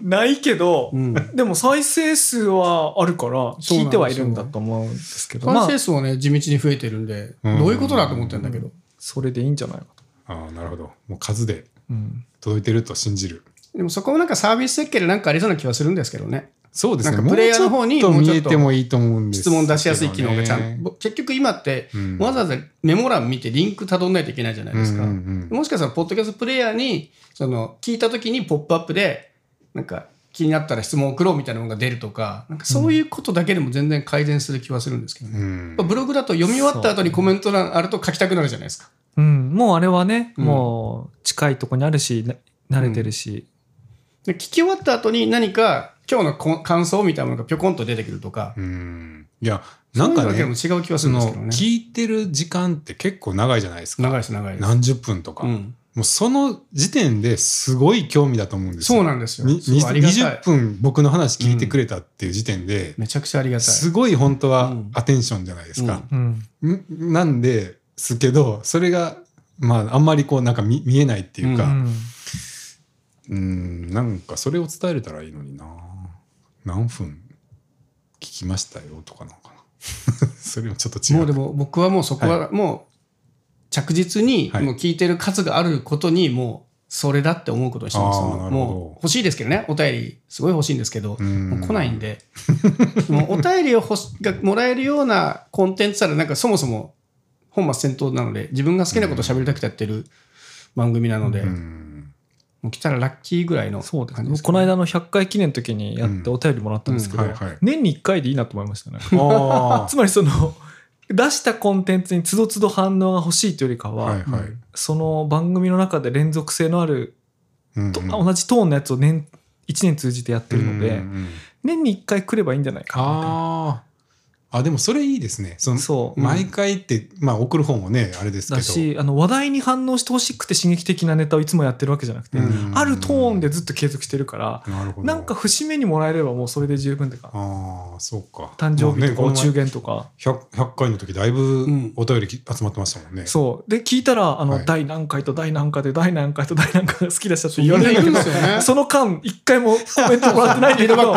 でもそれでいいんだとあ思う。確かに。で思いました。よも聞いてたよっていうのがそこで伝わって。そうそうまあそうか。じゃあなんかあれですかね。お誕生日会みたいなそういう。あ、でもいいかもしれない。れ。SNS のもはい。う定番機能じゃないですか、これああれじゃない。グリーのポッドキャスト誕の生日の。そうグリーの。一言コメント機能だ。うん。年に1回ぐらいちょっとうん。お便り集めましょうみたいな、本当スカイプでもフェイいいですね。スブックでもグリーでもその人の誕生日示すっていうのうん。がアクティベーション、うん。アクティベートするためのもう。ポッドキャスト記念みたいの作って、その日にみんなで、うん。あの本人には知らされる URL がリスナーだけにじゃあ届いて LISTEN にこの番組の第1回の配信のうん日程を入れてくださいっていうふうに入れて、うん。でそうすると今日誕生日のポッドキャストがおお、まあ面白いなトータルで出ても知らんがなってなるな。そのフォロワーに。ポッドキャストの誕生日は別に最初のエピソード見ればわかるんで、うん。あの誕生月かな？当日に言われてももう何もできない。何もできないから、うん、来月この番組が白いかもしれない。1周年を迎え何ますとか。周年に向けてうん。みんなでコメント寄せようみたいな、おいいっすねこれは。いいですね。うんうんうん、あそうか番組を人で見人と見立てたら、うん。SNS と同じようなうん。定番の機能いくつか思いつくかもしれないですうね、ん。確かに。誕生日とかなんだろう付き合ってた人とかですね。別れましたとか、えちょっと待って。そういうこと？あでも今その出演者でうんつながり始めてるじゃないですか、うんうん。番番組同士が、うんあれちょっと SNS っぽいですよね。そう思います。番組同士の SNS っていうか。で僕それが面白いのが、今まではブログはブログ同士でつながることはあっても、うん。あんまり読者はやっぱりただコメントする人だったのが今日リスナーとのつながりもちょっと見えるようになってきてるから、そこも面白いんですよね。うん。それはすごい楽しい、なんかその誕生日的な機能で言うと昔モダンシンタックスっていうブログが 手でやってるやつね、そうあの 本日のラッキーさんっていううん。それに、本日のラッキーさんっていうのを登録したブログの中から、一日、あの、一回抽選して一日当たったラッキーさんを、うん。そのモダンシンタックスの中の人が、ちゃんとブログを読んで全部レビューするっていうのを毎日やってたんですけど、うん。ブログピープルでね。そうそう。あれは、これはやるのは大変なんですけど、それに近しいことは、ポッドキャストはより面白い気がしますね。その出会えない分、その、Google の I'm feeling lucky みたいな感じで、うんポッとなんか、今日のあの選ばれたラッキーさんはこれ、こんな番組ですが出てくるだけで、ちょっと聞いてみたい気がする。その、うん。今ってどうしても能動的にしか出会えないのを、もっと自動的に、うん。こう、ランダムな感じで出会えるみたいなのが一個あって面白いかなと思います。ラッキーさん面白いな、うん。なるほど、だんだん企画会議みたいになってきましたね。でもやりたいことだらけですもんね、それはね。もう長澤さんよくあれやり続けたすごい、あの人の、ね、すごいねすごい熱量。うん本当に、やり抜く力、ね、そのブログのコミュニティを陰で支えたね、行動者の人だと思うんですけど。読んだっていうのはすごいですね。うん読んで、結構深いところまで読んで、うん必ず書くんうですよ。んあれは本当にすごかった。それを365日やってましたからね。うんうん。なんかコミュニティ支えるでそういう人とかやっぱ結構大事な気はするので、うん機械的にできないことってどうしてもあるんで、ね、そういうみんなで集まってイベントやるとか、そういうのもやりたいですね。やっぱ LISTEN オフ会やりたいですね、 LISTEN パーティー。はい。うん。どっかで。なんか佐々木さんが突然言ってましたね、この前。あれはどういう、その心はどういう？い。やなんかあの時元気があったんだと思う、そんなにそんなに テンションが高かったんだと思うんですけど、はい。でもやっぱ LISTEN にいる人たち会いたいですもんね。うん。うんうんうん。会いたい。はい。うん、しかも声聞いてるから。そうなんですよ。声聞いてる人だとすごい面白いんですよね。はい、楽しい気がしますね。ううん。ん。ああじゃあなんかあの何でしたっけ？あのイントロクイズみたいな。うん？声で。声で。声で当てるの？ポッドキャスト。そうポッドキャスト めっちゃ聞いてる人有利だわ。面白いですけどね。いいでも名乗っちゃうとゲームにならないんだよな、うん名乗らずにうん声だけでイントロクイズみたいなシュールゲーだ。いいですね。シュシュールだけど喋らないで、あの、ポッドキャスターが前に3人立って、うん声を聞いてどの人か当てましょう。ねいや面白いですねうん。あそのオフ会のき企画なんですね。うん。あもしみんなが集まるね会だったらそういうのもありですよね、でも声が名刺代って面白いですよね。うん。だって名刺渡さなくても声聞いて、あ、この番組の人だって聞いてたら分かるわけじゃないですか。それは相当面白い。だって音質だけで言ったら、下手なラジオ番組よりいいぐらいの音質で聞いてるから、ほぼ生声に近いですよね。それも含めて面白い。まあ人によりますけど、そこまで音質凝ってるかどうかは人によるけど。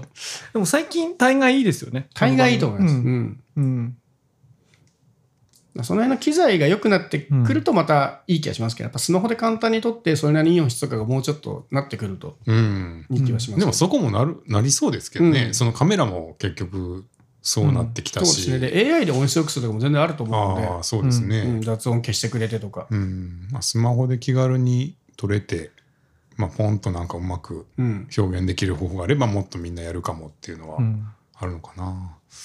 まああとははい夫婦夫婦ポッドキャストかな。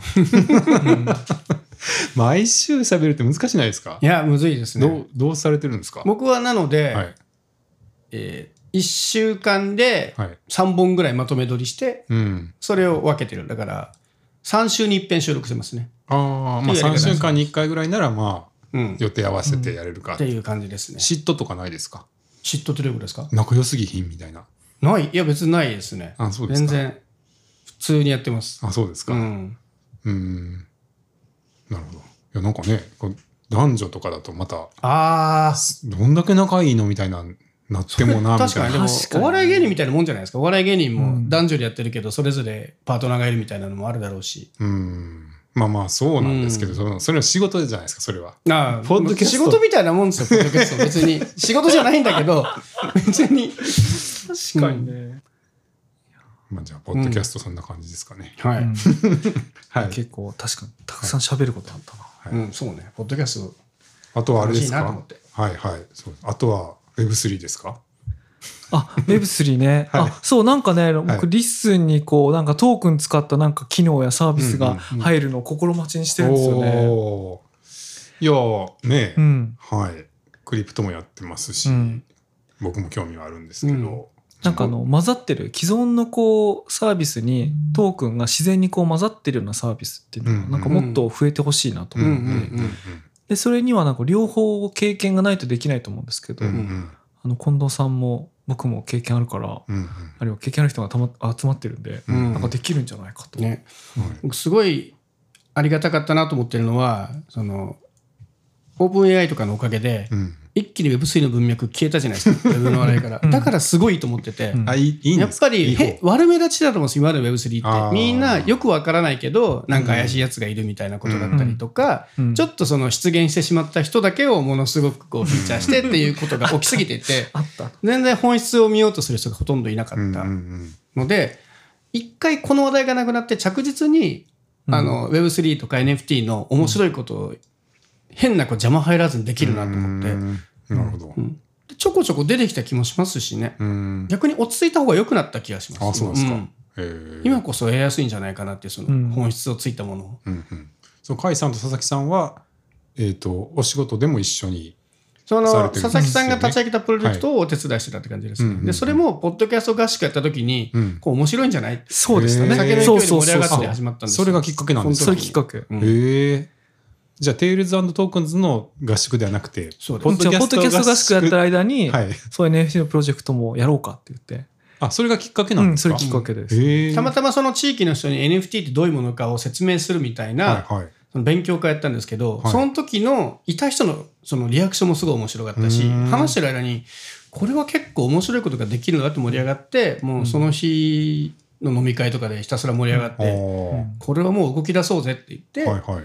でそしたらやっぱ絵が欲しいね。あ知り合いにいい絵描きがいるんですよみたいな感じでうん。もう、うん。ほぼほぼその場で決まって合宿終わった次の日にはもう打ち合わせ始まってましたねキックオフが、うん。動き出して。そうそうそう。じゃあ、でも、みたいなノリで。なんか後から手伝ったとかじゃなくて、結構立ち上げ、最初からも4番のう、最初最初。甲斐さんも立ち上げメンバー立ち上げのところははい。そうそうそう。あ、そうなんですか。うん。じゃあ、もともと結構クリプトは詳しかった僕はこんなに詳しくなくて、はい。佐々木さんの先生にして教えてみたいなのずっとやってたんですよ。ああ、佐々木さん勉強会やってもらっがたりとか。詳しかったんですね。うん。佐々木さんはな何きっかけでそんなに詳しくなったんですか？何きっかけ？でもハマったのは2021年の11月ぐらいからなんですけど。結構それも最近ですね。はい。うん、でも、はい。NFT 自体知ってたのはうん。2016、7年には知ってうんうんうん。たんで、はい。でいわゆるクリプトを持ったビットコインとかイーサリアム買ったのもうん。その前かなそのもうちょっと前とかで。すけど、うんこれを実際にこうサービスにできるレベルまでこなれてきてあのじゃあ実際手を動かしてみようと思ったのが21年の秋とかうー、ん。なるほどなるほど。はいはい。それはじゃあまあだいぶ環境整ってきたからそろそろかなみたいな感じだったんですか？いやそろそろっていうかいや楽しいからやろう それ環境的にはまだまだね、うんジャングルみたいな感じでしたよね。そうそうそうそう、はいはいはい。うん面白そうだからうん突き進もうぜみたいな。へえ。どじゃあかなり甲斐さんもあれですね。お押したっていうか一緒にやっ立ち上げた感じなんですね。そうですあそういう感じなんですね。へえでどどうやって進んでいったんですか？ううんと手ほぼ手探りですね。あのなんかあの、例えてたの例えてたのが、あはい。の登山に例えてて、うんうん。なんかベースキャンプまではなんか人いっぱいいるのに、うん。その後ピークに登ろうとすると急に人がいなくなってあ例えば僕が作ってるプロジェクトはポリゴンで動かしてるんですけど、うんうん。ポリゴンで何か動かないことがあると、ーうん。あのーそれ自分たちのやり方がまずいのか、うん。その晩なんかそのエラーというか何かトラブルが起こってるのか、どっちか分かんないんですよ。うんどっちも誰もネットに書いてないから。うん。であまりうん。あまりにもやってる人が少なすぎて、うん。例えばもしトラブルとかなんとかだったらさすがにその開発者のディスコードに入ったらアナウンスされてるんじゃないかとか、うん。なんとかって思って言っても書いてないんですよ。でもそれは開発陣はアクティブなんですけども、うん。やってる領域がその中でもすごく狭くて、うん。このライブラリのこの部分がこの状況で動かないみたいな、世界で初めてそのバグを発見してしまったりするんですよ。はいはいでまあこういう時は寝るのが勝ちだと思って あの寝ると。でなぜ寝るかっていうとその一応どこのトランザクションどこのコントラクトかまで分かるから、うん。そのコントラクトが毎日動いたのが12時間前からストップしてると。うん。これはまだアナウンスされてないけどあのエラーっていうかなんかトラブル起こってるに違いないと、うん。寝ようって起きて。で24時間すると向こう気づくんですよ。はいはい。そうするとアナウンスされてあよかった開発さん進められるとかっていうあ時もあるしこっちが本当に間違ってる時はニッチもサッチもいかないんはいはい。だけど自分が悪いとさえ分かってればうん。違うアプローチがいくつかあるんで動くように頑張るとか。あ、へえもう手探り。そうか。まあスマートコントラクトいじってそういうど独自性のあるアプリを作ってる人なんてそんなにいないっていないことなんですかね。しいないんですよ。でよくあるあのー今はその EIP っていうかその、イーサリアムにそのこういう変更を入れてくださいってリクエストがいっぱい来てるうん。あのもののうちうん。あのそのイーサリアムの反映を待たずにうん。独自のスマートコントラクト書いてどんどん動かしてうんうん。いるんですよね。うん。でそれが後からあの追いついて、うん。イーサリアム本体の方にこう実装されてあうん。の公式の仕様になったり、あの ERC にちゃんと統合されたりみたいなのも結構出てくるんですけど、うん。それを待たずにやってるんで、本当にないんですよね。そうなんですね。じゃあちょっと拡張してるというか、うん。自分のたちですね。でちょっとそれを、あそういう感じなんですね。で似たのを提案してるグループが3つぐらいあるぞと、おおあの見てでその様子を見ながら、うん。どれが主流になりそうか見ながらあんまり変なことやるとあの書いたものが後でうん。非主流派になっちゃうと動かなくなっちゃうんそうでですよね。そういうのを他のチームのやつを除いたりとか。へえまあそれはじゃあ基本英語でここうん。もう世界中の人そう何人かしかいない。酸素の薄い。や酸素の薄い世界で。り取りして作ってるんですね。あやり取りとかチームメンバーは日本の人なんあーそうなんですか。はい人なんで、うんうん。まあ、似た提案をしているチームがあれば、うんうん。まあ、エンジニアとかエンジニアのメンバーがいるんですけども、うん。その人がこういうの出てるけどちょっとここは様子見ようかとか、間違いない方向のようだからこっちの方で行きましょうかとか、うん。あすごいな。そういうえ佐々木さん自身はそういう、うん。ちょっとそういうオープンソースっていうか、うん。そういうのってご経験はあったんですか？いやないですないです。でも、はい。エンジエンジニアと会話するぐらいにははい。なんとなうんうんうん。く頑張ってついていって、うんうん、でじゃあそのエンジニアの方が直接その触って、うん。あお話をされてるって感じなんですね。えどうですか？そのなんかだいぶ技い術技術寄りじゃないですか面い。白いですよ。あ面白いめちゃくちゃ面白いですよ。そうねそういうのが、はい。いわゆる昔の、例えば JS のライブラリとかがあんまりない頃に、うん、でもこういう動きを実現したいから作ったみたいな、うんなんかうんそんな感じに近いっていうか、へえ、うんあそうなんですか。うんでも佐々木さん自身はコードは書書かないです。書かないんですようんうんね。ああそっか。あれ？甲斐さんは僕もコードは書書かないですよ。あそうなんですね。うんあの、い趣味のレベルでちょっと JavaScript をいじるぐらいありますけど。ん。でももともとうん。ね、佐々木さんは、そういうコード書けないけど、そのライブドアリーダーとか、うん。そういうものをね、ディレクションしてたから、うんうん。多分そこはなんかその経験が生きてるんじゃないかという気はしますけどね。僕は本当にプロ、うん。コードを書かないプロダクトマネージャーとしてうんやってる感じですけど。まあでも技術のことをまあは把握されてるというか把握しながらそういう作るのを慣れてらっしゃるんですもんね。うん、そうですね。うん。だから、あ、本職来たなと思って。あ あの久々に。あその数年ぶり Web3 のでってことですか、うん、自分がゼロから考えたプロダクトをリリースしたのが、うん。あの5年じゃあな6年ぶりぐらいだったんで、へえその6年前は何だったんですか、LINE ライブ。ああの動画のライ,、ライブのサービスなんですけど、うん。うんそれが出したの67年前で、うん。で去年そのテールズトークンズ T&T っていうかあの NFT 開発ツールキットを出したのが、うんうん。それが6年ぶりぐらいうんうんうん。だったんで、久々に、はい。うん、あほんこれ僕本職だな。楽しいですか？うん。ぜもう全然これはすっごいあのポッドキャスターと一緒で、うんはい。なんか本職だなと思いました え、逆にその6年は何してたんですか？えっとスマートニュースだとはい前半1年半ぐらいはプロダクト部門だったんですけど、後半4年ぐらいはビジネスサイドうんの方だったんで、うん。うん。まあ、会社によっては PM とビジネス開発の担当者が兼務することあるんですけど大きくなると分かれたりすると思うんですけど、ちょうど分かれるタイミングで、うーうんん。で前半と後半でやってること違くてうんで後半はビジネスだけだったんで、うんなるほど。じゃあ、久しぶりに作れて、うんうんすごい楽しいみたいな感じ。そうですね。そうそうそう、なるほど。うん。数々のサービスをでも作ってこられてますよね。うん。ロケタッチとかね。ライブドアリーダー。ダーー。ゼロからで言うとそうですね、うん。な何個ぐらい作りました、えーっと引き継いだのを除くとライブドアリーダーライブドアクリップ、ライブドアリーダー、ライブドアクリップ、はい。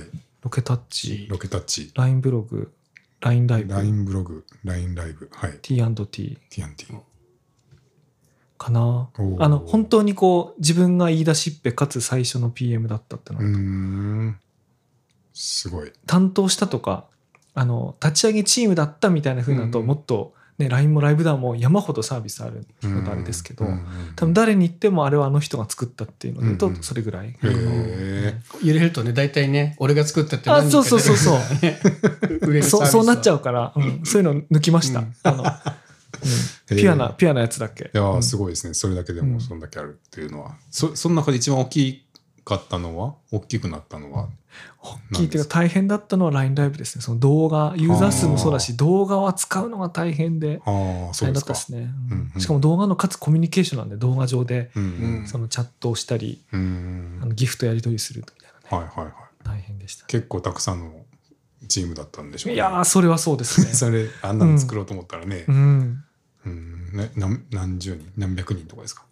開発は数十人。はい。ビジネスサイドとかオペレーション入れたら100超えるっていう感じですね、100超えるうん。しかも立ち上げ即ですよ、うん。あのプロダクトマーケットフィットしてから増やすとかじゃなくて、立ち上げ即その。最初から100人いるんですか、うん。へえすごい規模。それはあの LINE だからできるんですよあの、確かにね。うん。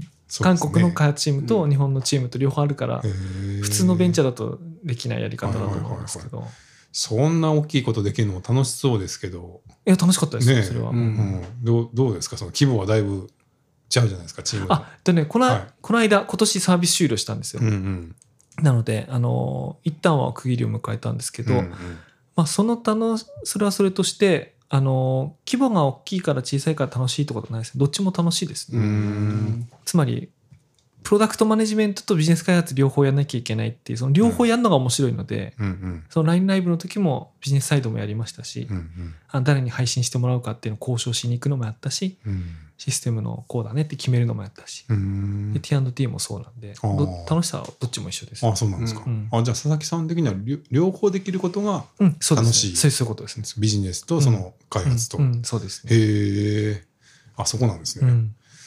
なるほどへえで甲斐さんはなんか大体やってきたこと全部知ってますっていう感じでしたけど。僕ずっずっと。ニュースメディア そうそう。僕に限らず大体のことを全部知ってる。みんなのことね、ほら、ストーカー追っかけ回す仕事だったから。そうそうそうそう。こんな人いないですよ。そうだから、ハテナとかをね、ニュースに記事にした時も、ハテナの RSS 全部先に読んで、うん。あの、記事にしてたんですけど、はい。ハテナの人たちって今は違うかもしれないですけど、当時って、んもう、社内に連絡せずに、勝手に機能とか作って出すんですよ。昔ね、そうそう。十で何年前ですそれがちゃんと、でもこアナウンスはするから RS で飛んできて、で、それを見て問い合わせすると、そんなものはありませんって言われて、いや、ここで見たんですけど、え当社のウェブサイトで見たんですけど、少々お待ちくださいってなって思ってたら、すいません、出てました、みたいなことが、面白い。1回や2回じゃないんですよ。でもその感じが面白かったので、あ今も僕はやっぱそのムードは好きですね。その、今やってることもー、うんリッスンで起こってることそれに近いまあ、ですそれに近いじゃないですか。それにもう近いですね。え？そうですか？もうだって片っ端から作ってるの あの感じはすごいいいですよね。ううん。ん面白いと思ったら作るっていう。で、結果は後からついてくるだと思う。だってリスも多分、今のリスの方多分最初からそこまで想定はしてないと思うんですよ。作りながらいろんな人のフィードバックを受けながら今があると思うので、あのとりあえずまずは出そうぜっていうスタンスは僕はだいぶ影響を受けてますね。へえそうですかうん。まあね少人数なんで逆にそれぐらいでしか、うん。うん、なんか勝負ができないっていうかまあ勝負じゃないまあそうですね。やっぱ少人人数なる強さではありますよね。ねうん確認とかと、取らなくてもまうんあちっちゃいチームなんでっていう、で結局、そういう作ってる人の方がやっぱ楽しそうだなっていうのをずっと Web2 のニュースを追っかけてきて、うんで、ある程度メディアを一回途中で終わって、ものづくりとかに行きたいなって言って、ハードウェアスタートアップとか行ったりとかして、うんうんで、今フリーランスでやってるんですけど、やっぱり何か作ってる側の方が楽しいなっていうのは僕には性に合ってますね。そのやっぱりブログもそうだし、音音声もそうだけど、うんうん。何かをコンテンツでもハードウェアでも作って出すみたいな方がうん。楽しいなっていうのは思いますね。うんうん。その作ってる人をまあみ見てるというか見たり紹介したりしてるのと、自分でやるのとだったら解散は。でも自分でやる方が絶対楽しいですよ、ね、自分が手を動かさなくてもいいんですけど、うんうん。その作ってるチームとして作ってるアウトプットにうん。何らかの形でちゃんと協力して、うん。そのものづくりに協力できるっていうのはすっごいやっぱ楽しいですね。うんうん解散が携わられたのはどういうものが？僕の場合はずっとハードウェア、セレボっていう会社でハードウェアで、最初はクラウドファンディングのプロジェクトとか PR とかやってたんですけど、うんうん。あとは途中から、あんまり表には出ないですけど、裏側で結構大きい会社さんから案件が来た時の、その案件の聞いて、まあ、それなら作れますねとへか、ー。あとエンジニアとお話しして、金額こんぐらいでこの人だったらいけるんじゃないみたいな。で僕もエンジニアではないので書けないんですけど、でもなんとなくの仕組みは把握しているので、多分 Bluetooth はこういう特性があって、Wi-Fi はこういう特性があってとか、うん。で、こういうチップセットはこういう特性があるみたいなのが分かっているので、まあ、そこら辺はちょっとエンジニアの代わりに話すことはできるんですうよ。ん。で、細かいところもちろんエンジニアに確認してるんです。なんかそういう通訳みたいな仕事が多いですあね。ー。じゃあもう本当にその開発のうん。一応マネージャーっていうか、いや、マネージャーみたいなのはちゃんといたので、ああそうなんもうそれは全部お任せしつつ、うん。あの当時はもう毎月1個新製品が出るぐらいのレベルだったんですよ。まあそういうイメージありましたハードウェアで。もうハードウェア大変だなちょっとんでもないスピードハ感ードウェアでで、ひどかった時はね、毎週出たんですよ、月。に。すごいな。やべえなと思って、それを片っ端からリリース書いて、でさっきの話ですけど、リリース書くには全部理解しないといけないんですよ。うん。だから製品がそろそろ出そうだなと思ったらヒアリング始めて、まあそもそも開発してる途中から全部見てるはいるんですけど、細かいところの仕様を気に入ったりとか、その開発の現場とか全部見たりして、全部把握してなきゃいけないっていう。うんそれが楽しかったですけどね。うんあのこの技術ってこういう風に使うと面白いんだっていうのが全部分かったから。なるほどねでそのまま結局余った仕事は全部スタートアップってそういうもんだと思うんですけどやってたのでそのうち営業やったりサポートやったりなんか物流センターとの取引やったりとかうんなんか物流システム作るからって言って裏側のバックエンドのなんか自自自発注システムを作ったりとか。うんもう何でもやりやってましたね。うんなるほど。あの佐々木さんいうところの、えー器用貴族ですね。器用貧乏じゃなく器用、てね。もう僕、器用貧乏って言ったらもうネガティブだから、器用貴族ってよ。器用なこといいことじゃないですか。そう、いいじゃん。うん。まあね、ん。えあのえお金お金は？どうですか？お金お金持ちですか？えお金持ちではないけど食うには困らないぐらいには頑張ってますかね。今のところは、うん、うん、佐々木さんは？佐々木さんはお金持ち？いや、そんなことないと思います。ポートフォリオ、ポートフォリオにしてますね。うん。あだからか。金にならないが長期的に楽しそうなこととか。で、うん。稼ぐし、稼ぐ仕事もやってたりとああ、か。うん。それをこう、うん。なるほどな組み合わせてる、う。ん。そうですね。あでも意識はしてるわけですよね、うん、今はもう一つあのセカッピーっていう会社でこれはあのトレーディングカードゲームのうん。開発支援のサービスなんかを提供してるあの130人いて120人がエンジニアの会社なんですけどそこの取締役とかもやっていてうん。それはもともとカードゲームがすごい好きなのもあってうん。あのずっと経営サポートしてたんですけどうん。そこでも普通に事業してるのもあったり。うん。だからなんていうかポッドキャストばっかりやってる人ではない。うん、ではない。僕そういう仕事もばっかりじゃないですよ。ちゃんと仕事もしてますよ。そう NFT とポッドキャストやってるわけではなくあて他にも仕事があるんですね。あ、そうなんです、そうなんです。あちょっとそうなんですか。序盤省いたんですけど、そういうの組み合わせてある。なるほどなるほど、うん。そういう意味で言うと僕メディアが一回ここでいいやそのものづくりに行こうぜって言って行った後今結局メディアに戻ってきてるんですけど、うん。そのテクノエッジって媒体やってる。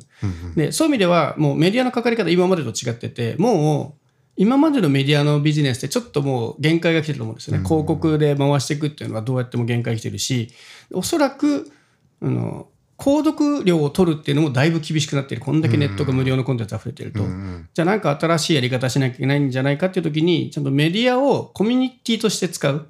うんうん。コミュニティビジネスみたいなところをやりたいっていう話で相談が来て僕もそこはすごいあのポッドキャストもコミュニティじゃないですか。確かに確かに。うんコミュニティでやることの面白さとか僕最近結構推し活とかもやってるんですけど、うん推し活もまさにそのコミュニティビジネスでうん好きだから押すんですよね。うんでそういうところあの便利だから押すとか安いから買うとかっていうのってどうしてもその競合にすぐ負けるんですけど、うん好きは絶対に強いので、うんうんあの好きになってもらうで僕がずっとメディアやってた時にこれは良くないなと思ってたのは結局メディアってお金もらうの広告主じゃないですか。うんだ読者に向けて記事書いてるはずなのにお金もらえるのか広告主ってすごいいびつな関係がずっと続いていて、うん。でもメディアをファンビジネスにきちんとこうあの確示できたらちゃんとうん。読者を見てファンを見てビジネスできるんです。よ。うん。本当は本来こうあるべきだったなって思っていて、うん。何かそういうことをやりたいなっていうのを今一生懸命そのテクノコアっていう会社に入って準備してるって感じうです。んなるほどね。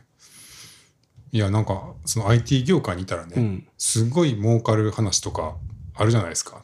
うん、ありますね。それこそね、NFT で。とかね。とかまあまあすごい儲かるあのまあいろんなスタートアップが出てきて、うん。まあ今回ね IVS とかもうんうん。うん。スタートアップの集まりですけど、まあスタートアップってまあ一応こう一攫千金的なところありません、うん。イメージはありますね。まあ立ち上げてうまく立ち,、うん。うん。立ち上げてまあ急拡大して、うん。まあ IPO なりなんなりしてみたいな、なんかやっぱりそういうのを目指すのがスタートアップだみたいなのもあるし、うんうん。やっぱこの本当その僕たちが社会人をやってるこの20年30年ってやっぱうん IT 業界が一番なんかそういうチャンスも多かったし、うんうんうんまあ、そういう文脈で語られることも多かったと思うんで、まあ身近だったと思うんですけどうんうん。なんかそういうこう急成長とかうんうん。なんかお金とかはどう どういう捉えてます？なんかいやあの、うん。ぼ僕はねうん。あの実はその佐々木さんともそんなにまあ甲斐さんも長いですけど、うん。なんかそんなに喋ったことなくて。そうですよね。ですね。うん。でなんかうん東京の IT 系の人ってざっくっとくくると なんかはいはいはいすごい成長してないと失敗みたいなイうん。メージがあるんですよすごうんい京都にいると。うんっていうとなんかまた雑な分け方かもしれないですけど。なんかでももっと多分見ていったら人によって全然多分スタンス違うんだろうなって思うしなんかでもそういうことってそうですよね。なんかあんまりなんていうのかなちゃんと聞いたことがないっていうか。うん。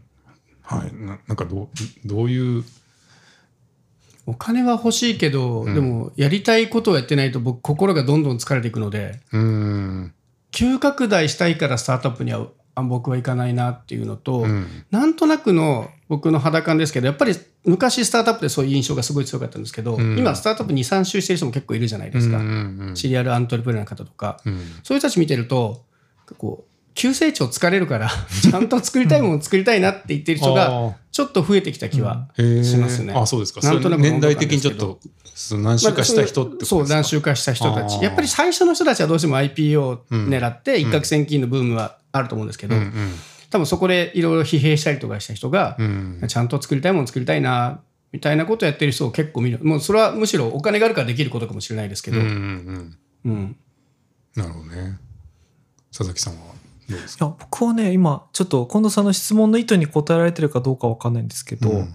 あの運じゃないですか。うん。どんなスタートアップも。運ですよ、ね。うん。あの運じゃないっていう人がいたら、うん。まあ、ちょっと自分の能力を過信しすぎてると思いますね、大体運だと思うん生存バイアスですからね。うん、だかうんら僕がすごくこう急成長した会社の経営者あるいは創業者で大金持ちになることもあったかもしれないしあのないかもしれないしでもそれってこう確率的な揺らぎの中にこううん混ざってると思うので、うん。だからその僕20年いて LINE みたいな急そ急成長したとこにいたこともあるし、うん。そうじゃないドストドスタートアップにいたこともあるしですけどその時その時何かを選択強い意志で選択してたというよりかはなんか全部運みたいなもんだと思うのでそうあの急成長してなきゃいけないってとも思わないしうん急成長がゆったりになった時に、うん自分ってダメなんじゃないかと思うこともないんですよだって運だから。う。うんんあのその自分の実力とかなんとかを過過小評価したりもしないっていうかうんうん例えば自分がちっちゃいスタートアップやってて向こうが急成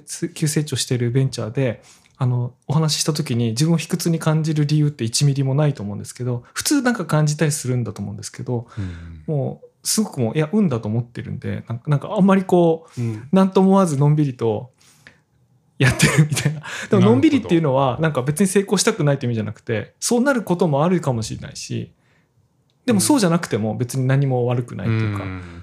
で業界の中に急成長する人が100人に1人1000人に1人いるからその関連の仕事でなんかまた仕事が出たりとかなんかうん。してるから、なんかすごい生態系で捉えたらなんかそれで それでいいんじゃないかな。るほどなるほど。じゃあ別にこっちかこう、右か左かみたいなことじゃなくて、うんうん。まあ、別にど,、うん。どっちでもいいっていうか、うん。多分まそういう時に直面したら多分そうなるし、うんうんうん、そうじゃなければそうだしみたいな。なるほど。そういう意味で言うと佐々木さんはじゃあ仕事のうん。その目標というか仕事に求めてるものは何ってことですか？その急成長は別にうん。と思った時に、うん、多分その場になったら多分こうそれに多分熱中すると思います。し、いや LINE の時はほぼそういう状況だったんで、うん。その他のことやってられないってことになるし、そうじゃないタイミングが巡ってくればそうじゃないことやってちょっと特にね今 Web3 の授業とか時間かかると思うんですけど時間かかってもいいやと思ってね。自分が打ち込めることが一番大事っていううん。こと、そうですね、まあ、楽しくないとね続かないですから、結局続いてるってことは。うん。うん。その楽しいが人によっては IPO で急成長して会社を大きくすること楽しい人もいるかもしれないうん。しそんなのはもう運だからまずは自分が熱中できるものなのかもしれないしって、まあいいろいろいる気はしますけどね。ただやっぱ急成長の人が目立っちゃうのはどうしてもあるから、周りにいるとやっぱすごい勢いで育った人たちも。でも今考えるとそのそういう会社の人たちも最初からこれは絶対に良くなると言われてる人ばっかじゃないですもんね。まさか、え、あの会社それでこんな良くなるんだみたいな人たちもいる。うん。これすごいいい意味で、やっぱその人、僕らの目がなかったということで、その人たちにはすごく見えてたものが僕らに見えてなかっただけだと思うんですけど、うん。やっぱ結果論なところは、ね、僕は別に IPO で大きくしたこと経験はないけど、うんあんまりそこは僕も運だなっていうのは確かにそうだなと思いますね。うん。うん。明日からの IVS で VC の人が Tales Tokens に出資させてくれって言ってきたらどどうしますか？えでも今出資を必要としてないので あの、別にそれはいらないあですかね。ーなるほどなるほど。あでも必要な時が来たら、うん。あの時を早く買うとか時を早く買うために開発能力を早く買うためにお金が必要だったら、それがこうレバレッジ効くために出資募るターンがあると思うんですけど、うんうん。今はなんか自己資本でやれてるんであの入れられても困るっていうかい入れさせたくないですねむしろ。うん。今だ今の,、今のターンだとね、うんうんうん。だからあんまりそこは、はい。いや、テクノコアは VC 欲しいですよ。まあでも理想はやっぱり自己資本ですけどね。やっぱり、うん。ね考え方が VC は基本的に違うじゃないですか。もちろん理解のすごいある方もいらっしゃるけど、基本的には VC はその投資して、そこからお金を、リターンを得ることが、ね、ビジネスなわけだから、うんやっぱりそこで見てるものがずれることは応援してあるので、うんすごい難しいですね。でもそれも経験してみないと分からないんだけど、いくつかそんないろんな会社を見たり、自分でも働いてきた中で、こうやっぱりもう作りたいものとか見てるものと VC との考え方が違った時に、それでさらにお金が大変な時とかに、今いろんな大変なことが起きるのを いろいろ見てきたので、うん。うん。自己資本でできるのが美しいというのはやっぱり思いますね。うんうん。なるほどね。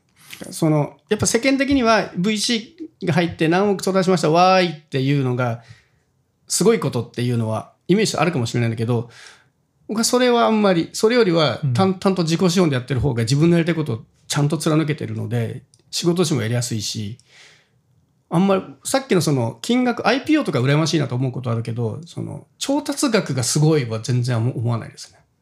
むしろ大変な稼を背負ったら頑張れっていう感じになる。うん。なるほどね。IBS はあどうぞ。いやいや、多分ちょっと変わり者な気がしますよ、こっちの二人は。あそうなんですか。い意味はあでもあれですよ。僕、はい。あの調達したくないって意味じゃなくて、うんあのはい。その時期とプランがあったら、うんそれを進めるための燃料として欲しいタイミングがあれば、多分探すと思うんですけど、うん。今世の中がそうじゃないと思うんで、うん。あ世の中ってのは Web3 のが今ちょっともうちょっと静かに、あのマーケットフィットをこう探してるっていうタイミングだと思うんで、やっぱ調達したことで、金で時間を買うことはできるから、そこの武器はすごい大きくて、うん。それに対して、その自由度だったり、その VC の人がちゃんと意識が合ってるかどうかのバランス次第だと思うので、うん。それがまかう相性とかはね、すごい大事だなと思うんですけどね。うん。うんまあ確かにね、うん。そのそれがすごい有効なタイミングであれば、うん。やっぱりもちろん。ね、その選択肢があるんだったら取って、うん。あの前に進んだ方がいいっていう時はあるでしょうしね、うん。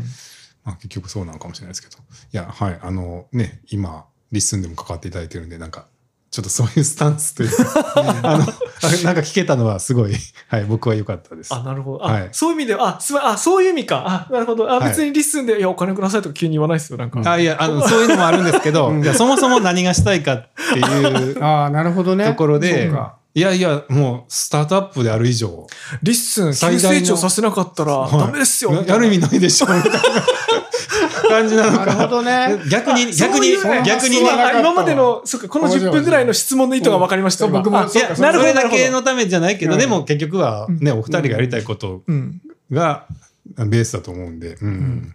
逆に本当だからそんな、そんなんいいから、面白さを追求うん。ししなきゃ意味がないみたいなことなのかとか、まあ、いろんな方向があるじゃないですか。つながってると思っていて、うん。面白いサービスは評価されると思っているので、うん。面白いサービスにしたい。うんうん。そのでやってて面白いしこれは未来があってそれこそリッスンが普通に IP をしてとかは全然未来だしあると思うんですよ。でそれだったら結果としてついてくることで、うんあのなったら嬉しいけどそのためにはまず面白いサービスであること。うんでやっぱビジネスモデル考えながらやるのもすごい楽しいことだからそこに一緒にやれてることがまずは楽しいですね。うんまあ、その結果すごい大きくなった時にやった僕らもなんか大金持ちになれたのかって言ったら嬉しいは嬉しいけど別にそのためにやってるわけではない。うんうんうん佐々木さんは何か あります？いや、なんかね、はい。なあの、ひな形ができたらすごくいいなと思ってて、例えばあのうん、なんかよ、な約、ななんかの例え出てきますけど、こう、結露した窓ガラスに、うん。なんかあの、ピーって線引くじゃないですか。うん。で、そうするとそこにこう、水が溜まりますよね。うん。そうすると、表面張力で、その水に引き寄せられて、一回筋ができた時に水が集まるようになるじゃないですか。だから、その、結露してる窓ガラスって、どんな風にも模様をかけたんだけども、うん。最初に書く人の一筆でなんとなくその張力で後に続く人の行動っていうかうん。あの変わるようなことってあると思うんですけども、だからその大成功して大成長してお金持ちになるみたいな意味じゃなくてあこういうサービスこういうジャンルってこういう可能性があるんだっていうのを小さいひな形でもいいから一筆すって書くとうん。後に続くものがそういう良くなるってことあると思うんで、うん。まさに小さいスタートアップがなんていうかまず示すべきってそういう最初の一筆なんだと思うんで。うん。それが結果なんか後に続くものの方が大きく成長したってこともよくあるしうん。あのその最初のものが最初からうまくいくってこともあると思うんですけど、うんうん。まあうまくいったかどうかはやっぱ運だからあそうのですね。最後はね。でもそのヒュッて一筆やるのは意思だから、うん。運じゃないから、ううん。んあの京都といえば任天堂だと思うんですけど、うんうん任天堂の社名もそういうことなんですよね。天に任せるって書いてるのは、結局最後は運だって意味なんですよ。どんなに努力してもあそう最後を決めるのは運ですよっていうのを、うん。あの社名に込められてるんですって。僕はそれは本当にその通り、うん。任天堂ですらそういうことを言うんですよ、うん。うんどんなに計算しても絶対にヒットはあの計算通りのヒットなんか生まれないみたいな。うん。ただ計算通りのヒットを生むためにものすごい努力してそうですよね。最後運のと頑張るけどっていう。運を言い訳にするぐらいまで極限まで頑張れとも取れますよね。そうそう。最後運しかないわっていうとこまで頑張るっていう意味が込められてるっていう。うん、ゲームだとそんな感じがするな。それに近いかな。僕はリッスンは明らかにそのテキストと音声のコミュニケーションとして新しいものがあって何かその最初の一筋ファーファーストペンギンになれそうな期待値はあるのでそこになんか応援できる立場でいることもすごい嬉しいなと思うし、うん。うん、これリッスンで名前がいいと思ってるんですよ。多分そこまであの考慮して多分名前決めてないと思うんですけどはい。大体世の中にある SNS って自分の声を大きくするためのものなんですよ。遠くまで届けるとかあーなる。でかくほどね、でもリッスンはあの声の大きさじゃなくてうん。聞く、うん相手の話を聞くとか耳の良さを競うものだから、うん。あものになりうる名前を持ってるっていうか、声をでかくするんじゃなくてうん。聞く方だから、うん。それが面白いですよ、うん。あの聞くってのは音声を聞くだけじゃなくて相手の考えてることを聞くとかね、うん。聞くってあらゆるメタファーあると思うんですけど。そうですね。うん。いやなんかあの「アンノウンラジオ」は聞くポッドキャストじゃないですか。うんうん。でなんか本当にあの1時間半ぐらいその人の半生を聞くみたいなことをやってて、まあ僕は興味があるからどんな人生だったんですか？みたいな、うん教えてくださいみたいな感じで聞いてるんですけどたまにやっぱりそのこんなに自分の人生をちゃんと聞かれたことが初めてですみたいな感じで、でなんかそそれからうん、なんか、うんいろいろ考えて転職しましたとか、なんかご報告いただくことが最近あって、うんそれすごないですか？うん。すね。言っても1時間半うん。話聞いたうんだけって言ったらあれですけど、うん。なんですけど、うん。なんかそのその人が自分のことをすごい聞かれて、まあ喋ってるうちにだんだん自分がこういうことを本当はやりたいんだと、うん。だんだん気づき始めて、うん。でちょっと一歩踏み出してみようみたいな感じになったってことだと思うんですけど、だから聞くって、まあ、言っても1時間半とかその人に気持ちを全部集中させてうん。捧げたことですごいそのうん。大きなことが起きるっていうのはうん。思っててなんかやっぱりなん時間をあの時間とか自分の関心をあのプレゼントできるうん。うん。方方法だなってすごいうん思うんです。その人うんに僕は関心がありますとかっうんうん。ていうのをなんか興味とか時間を捧げてううんん。なんかギフトっていうかなんかうん。みたいなぐらいのものででもすごいなんかなかなかそれをそのオープンエンドでうん。もうあなたに興味があるんで全部聞かせてくださいって聞く人っていないんで、うんいないですよね。なんかそれができたらすごい面白いなっていうのをうん。なんかちょっと思ってて、うん。なんかそういうまあ要は聞くなんですけどあ与え与えてるというか、うん。うんうん。うんみたいなものがもうちょっと与えられるような感じになると面白いなっていうのはちょっと思ってたんですよね、うん。なんか LISTEN って。ううんん。うん。いやそうなると面白いですよね。うんリッスン内でシャッフルとかしてみたいですね。そういうまさにインタビューズとかね。やばい。やってみたいですね。うん。あ聞き合う？聞き合うみたいな。番組同士で聞き合うみたいなね。いやなんかでもそのさっきのその、うん。しゃうん音声配信やってみたいけど、うん。あのあ話す相手がいないみたいなのがあったら、なんかそういうのもありですよね。聞き役こ交代とかなんかわかんないですけど。うん、それこそねもし、はい。その京都でもいいですけどそのリッスンスタジオみたいなものがでできたらうん。そこにこうリスナーの人を呼んでもうそこで話すでもいいし ちょっと喋ってみたいとかね。ああなるほど、うん。うん。でリレーしていってもいいですよね、うん。まあ これもね多分日本人あるあるだと思うんですけど、はい。人が言ってると言いたくなるんですよね。誰かが何か喋ってるとあ俺もお同じこと思ってるとか俺もっといいこと考えたみたいなことが言うから、うんリスナーが10人ぐらいいて片っ端から順番喋っていくと、みんななんか面白いことどんどん言い始めたりとかうんするかもしれない。うんうんうんうんなるほどね。はい。なんかあの、アンノーンラジオで前に北村さんっていう方が出てもらってて、で、北村さんっていうのはエールっていう会社のうん創業メンバーなんですけど、エールっていう会社ってちょっと面白くって、その、あのエールって会社は、まあ、ワンオンワンとかのミーティングをうん。アウトソースするんですよ。うん。だからその会社の中でワンオンワンをするんじゃなくてあの社員の人がえー外部の人にオンラインでうん。話をき、うん。聞いてもらう。ワンワンオンワンミーティングやってもらうっていう感じなんですけど、でまあそれで、まあ、話を聞いてもらいたい人とかがそのサービスを使ってお願いするんですけど面白いのはその話を聞く役の人うん。にちょっとこうなんていうかな研修があってあのちょっとなんてちゃんと聞けるようにならないと、登録はできないんですけど副業とかでそれができるようにはなっていて、オンラインなんで、まあ、割と副業でちょっと人の話をじゃあ聞きますみたいな人が多いんですけどその登録者がどんどん増えてうん数千人いるらしいんですよ。聞く人が？はい、すごいですね。すごくないですか、うん。すごいですすごい。でなんでみんなそんなに聞きたかったんだっていう、うん。聞いてほしいのも分かるんですけど聞きたい人もそんなにいるんだって思って、まあ聞くだけで仕事になるって思うからなのか知らない。4000人が人々の話毎日聞き続けたら世の中ちょっとハッピーにないりやますそうなんですよ、うん。でさん3000人だったか4000人だったか忘れましたけど、結構な人数の方が、うん。まあそういった登録をしていて、うん。でまあいろんな企業で、まあうん。働いて、まあちょっと人の話、あき聞いてもらいたいみたいな人の話を聞いてるらしいんですけど、うん。はい。なんかね、えー面白いですね。そうなんですよ。でそれなんか不思議な現象だなってちょっと思ったんです、なんかそのそれだけ聞きたいって登録する人の思ってることというか、モチベーションというか。じゃあむしろ LISTENの次の機能ははいはい。聞く人募集ああなるほど。リッスンは聞く人を募集しますっつって、うん。はい。ポッドキャスターじゃなくて、はい聞く人を募集して。でその後どうするか分かんないけど。どうするか分かんないけど。もう質問してくれる人がいたら助かるんじゃないですか。そう例えば。それこそマッチングしちゃって、結構僕の周りでも、ポッドキャストを一人でやるのがすごい大変って言ってる人がいるから、うん。その聞き役が必ずついてくれたら、うん。結構、ね、うん。その、非同期問答みたいなことを、なんかストレス小さく本当にリアルにそれやっちゃうとかね。15分とか30分みたいなうん。ちっちゃい時間にして、うん。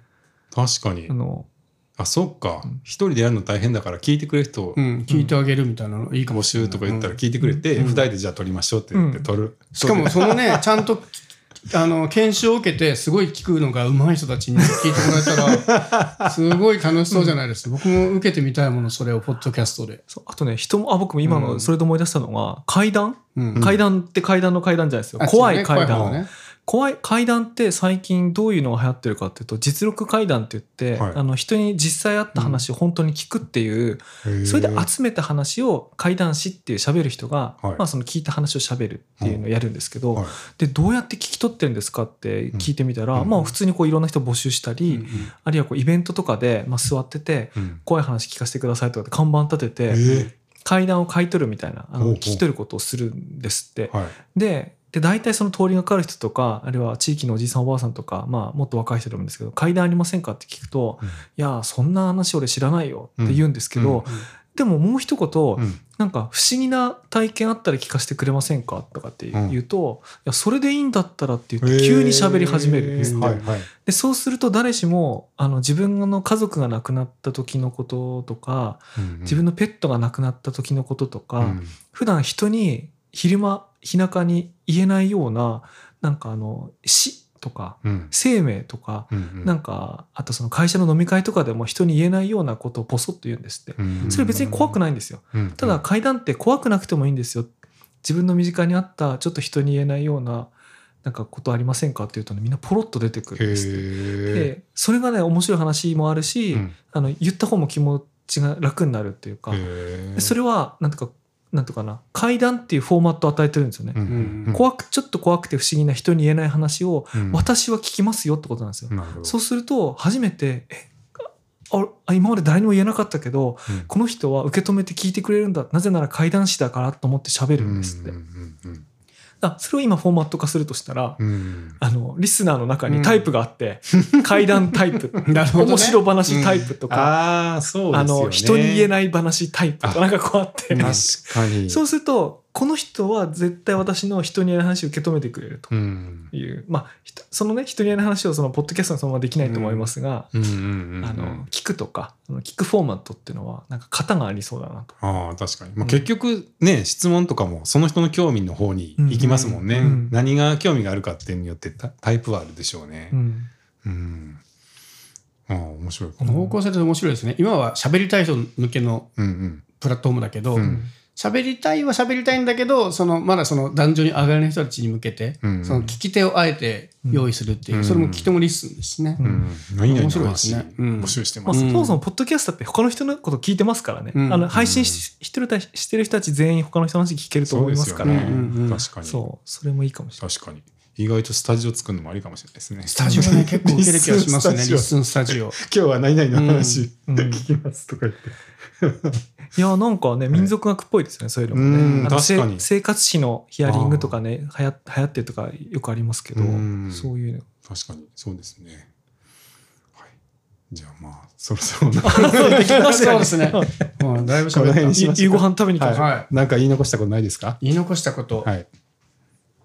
なんだろう、言い過ぎた気がする。はい。もう使えないわ、ここ。はい。はい。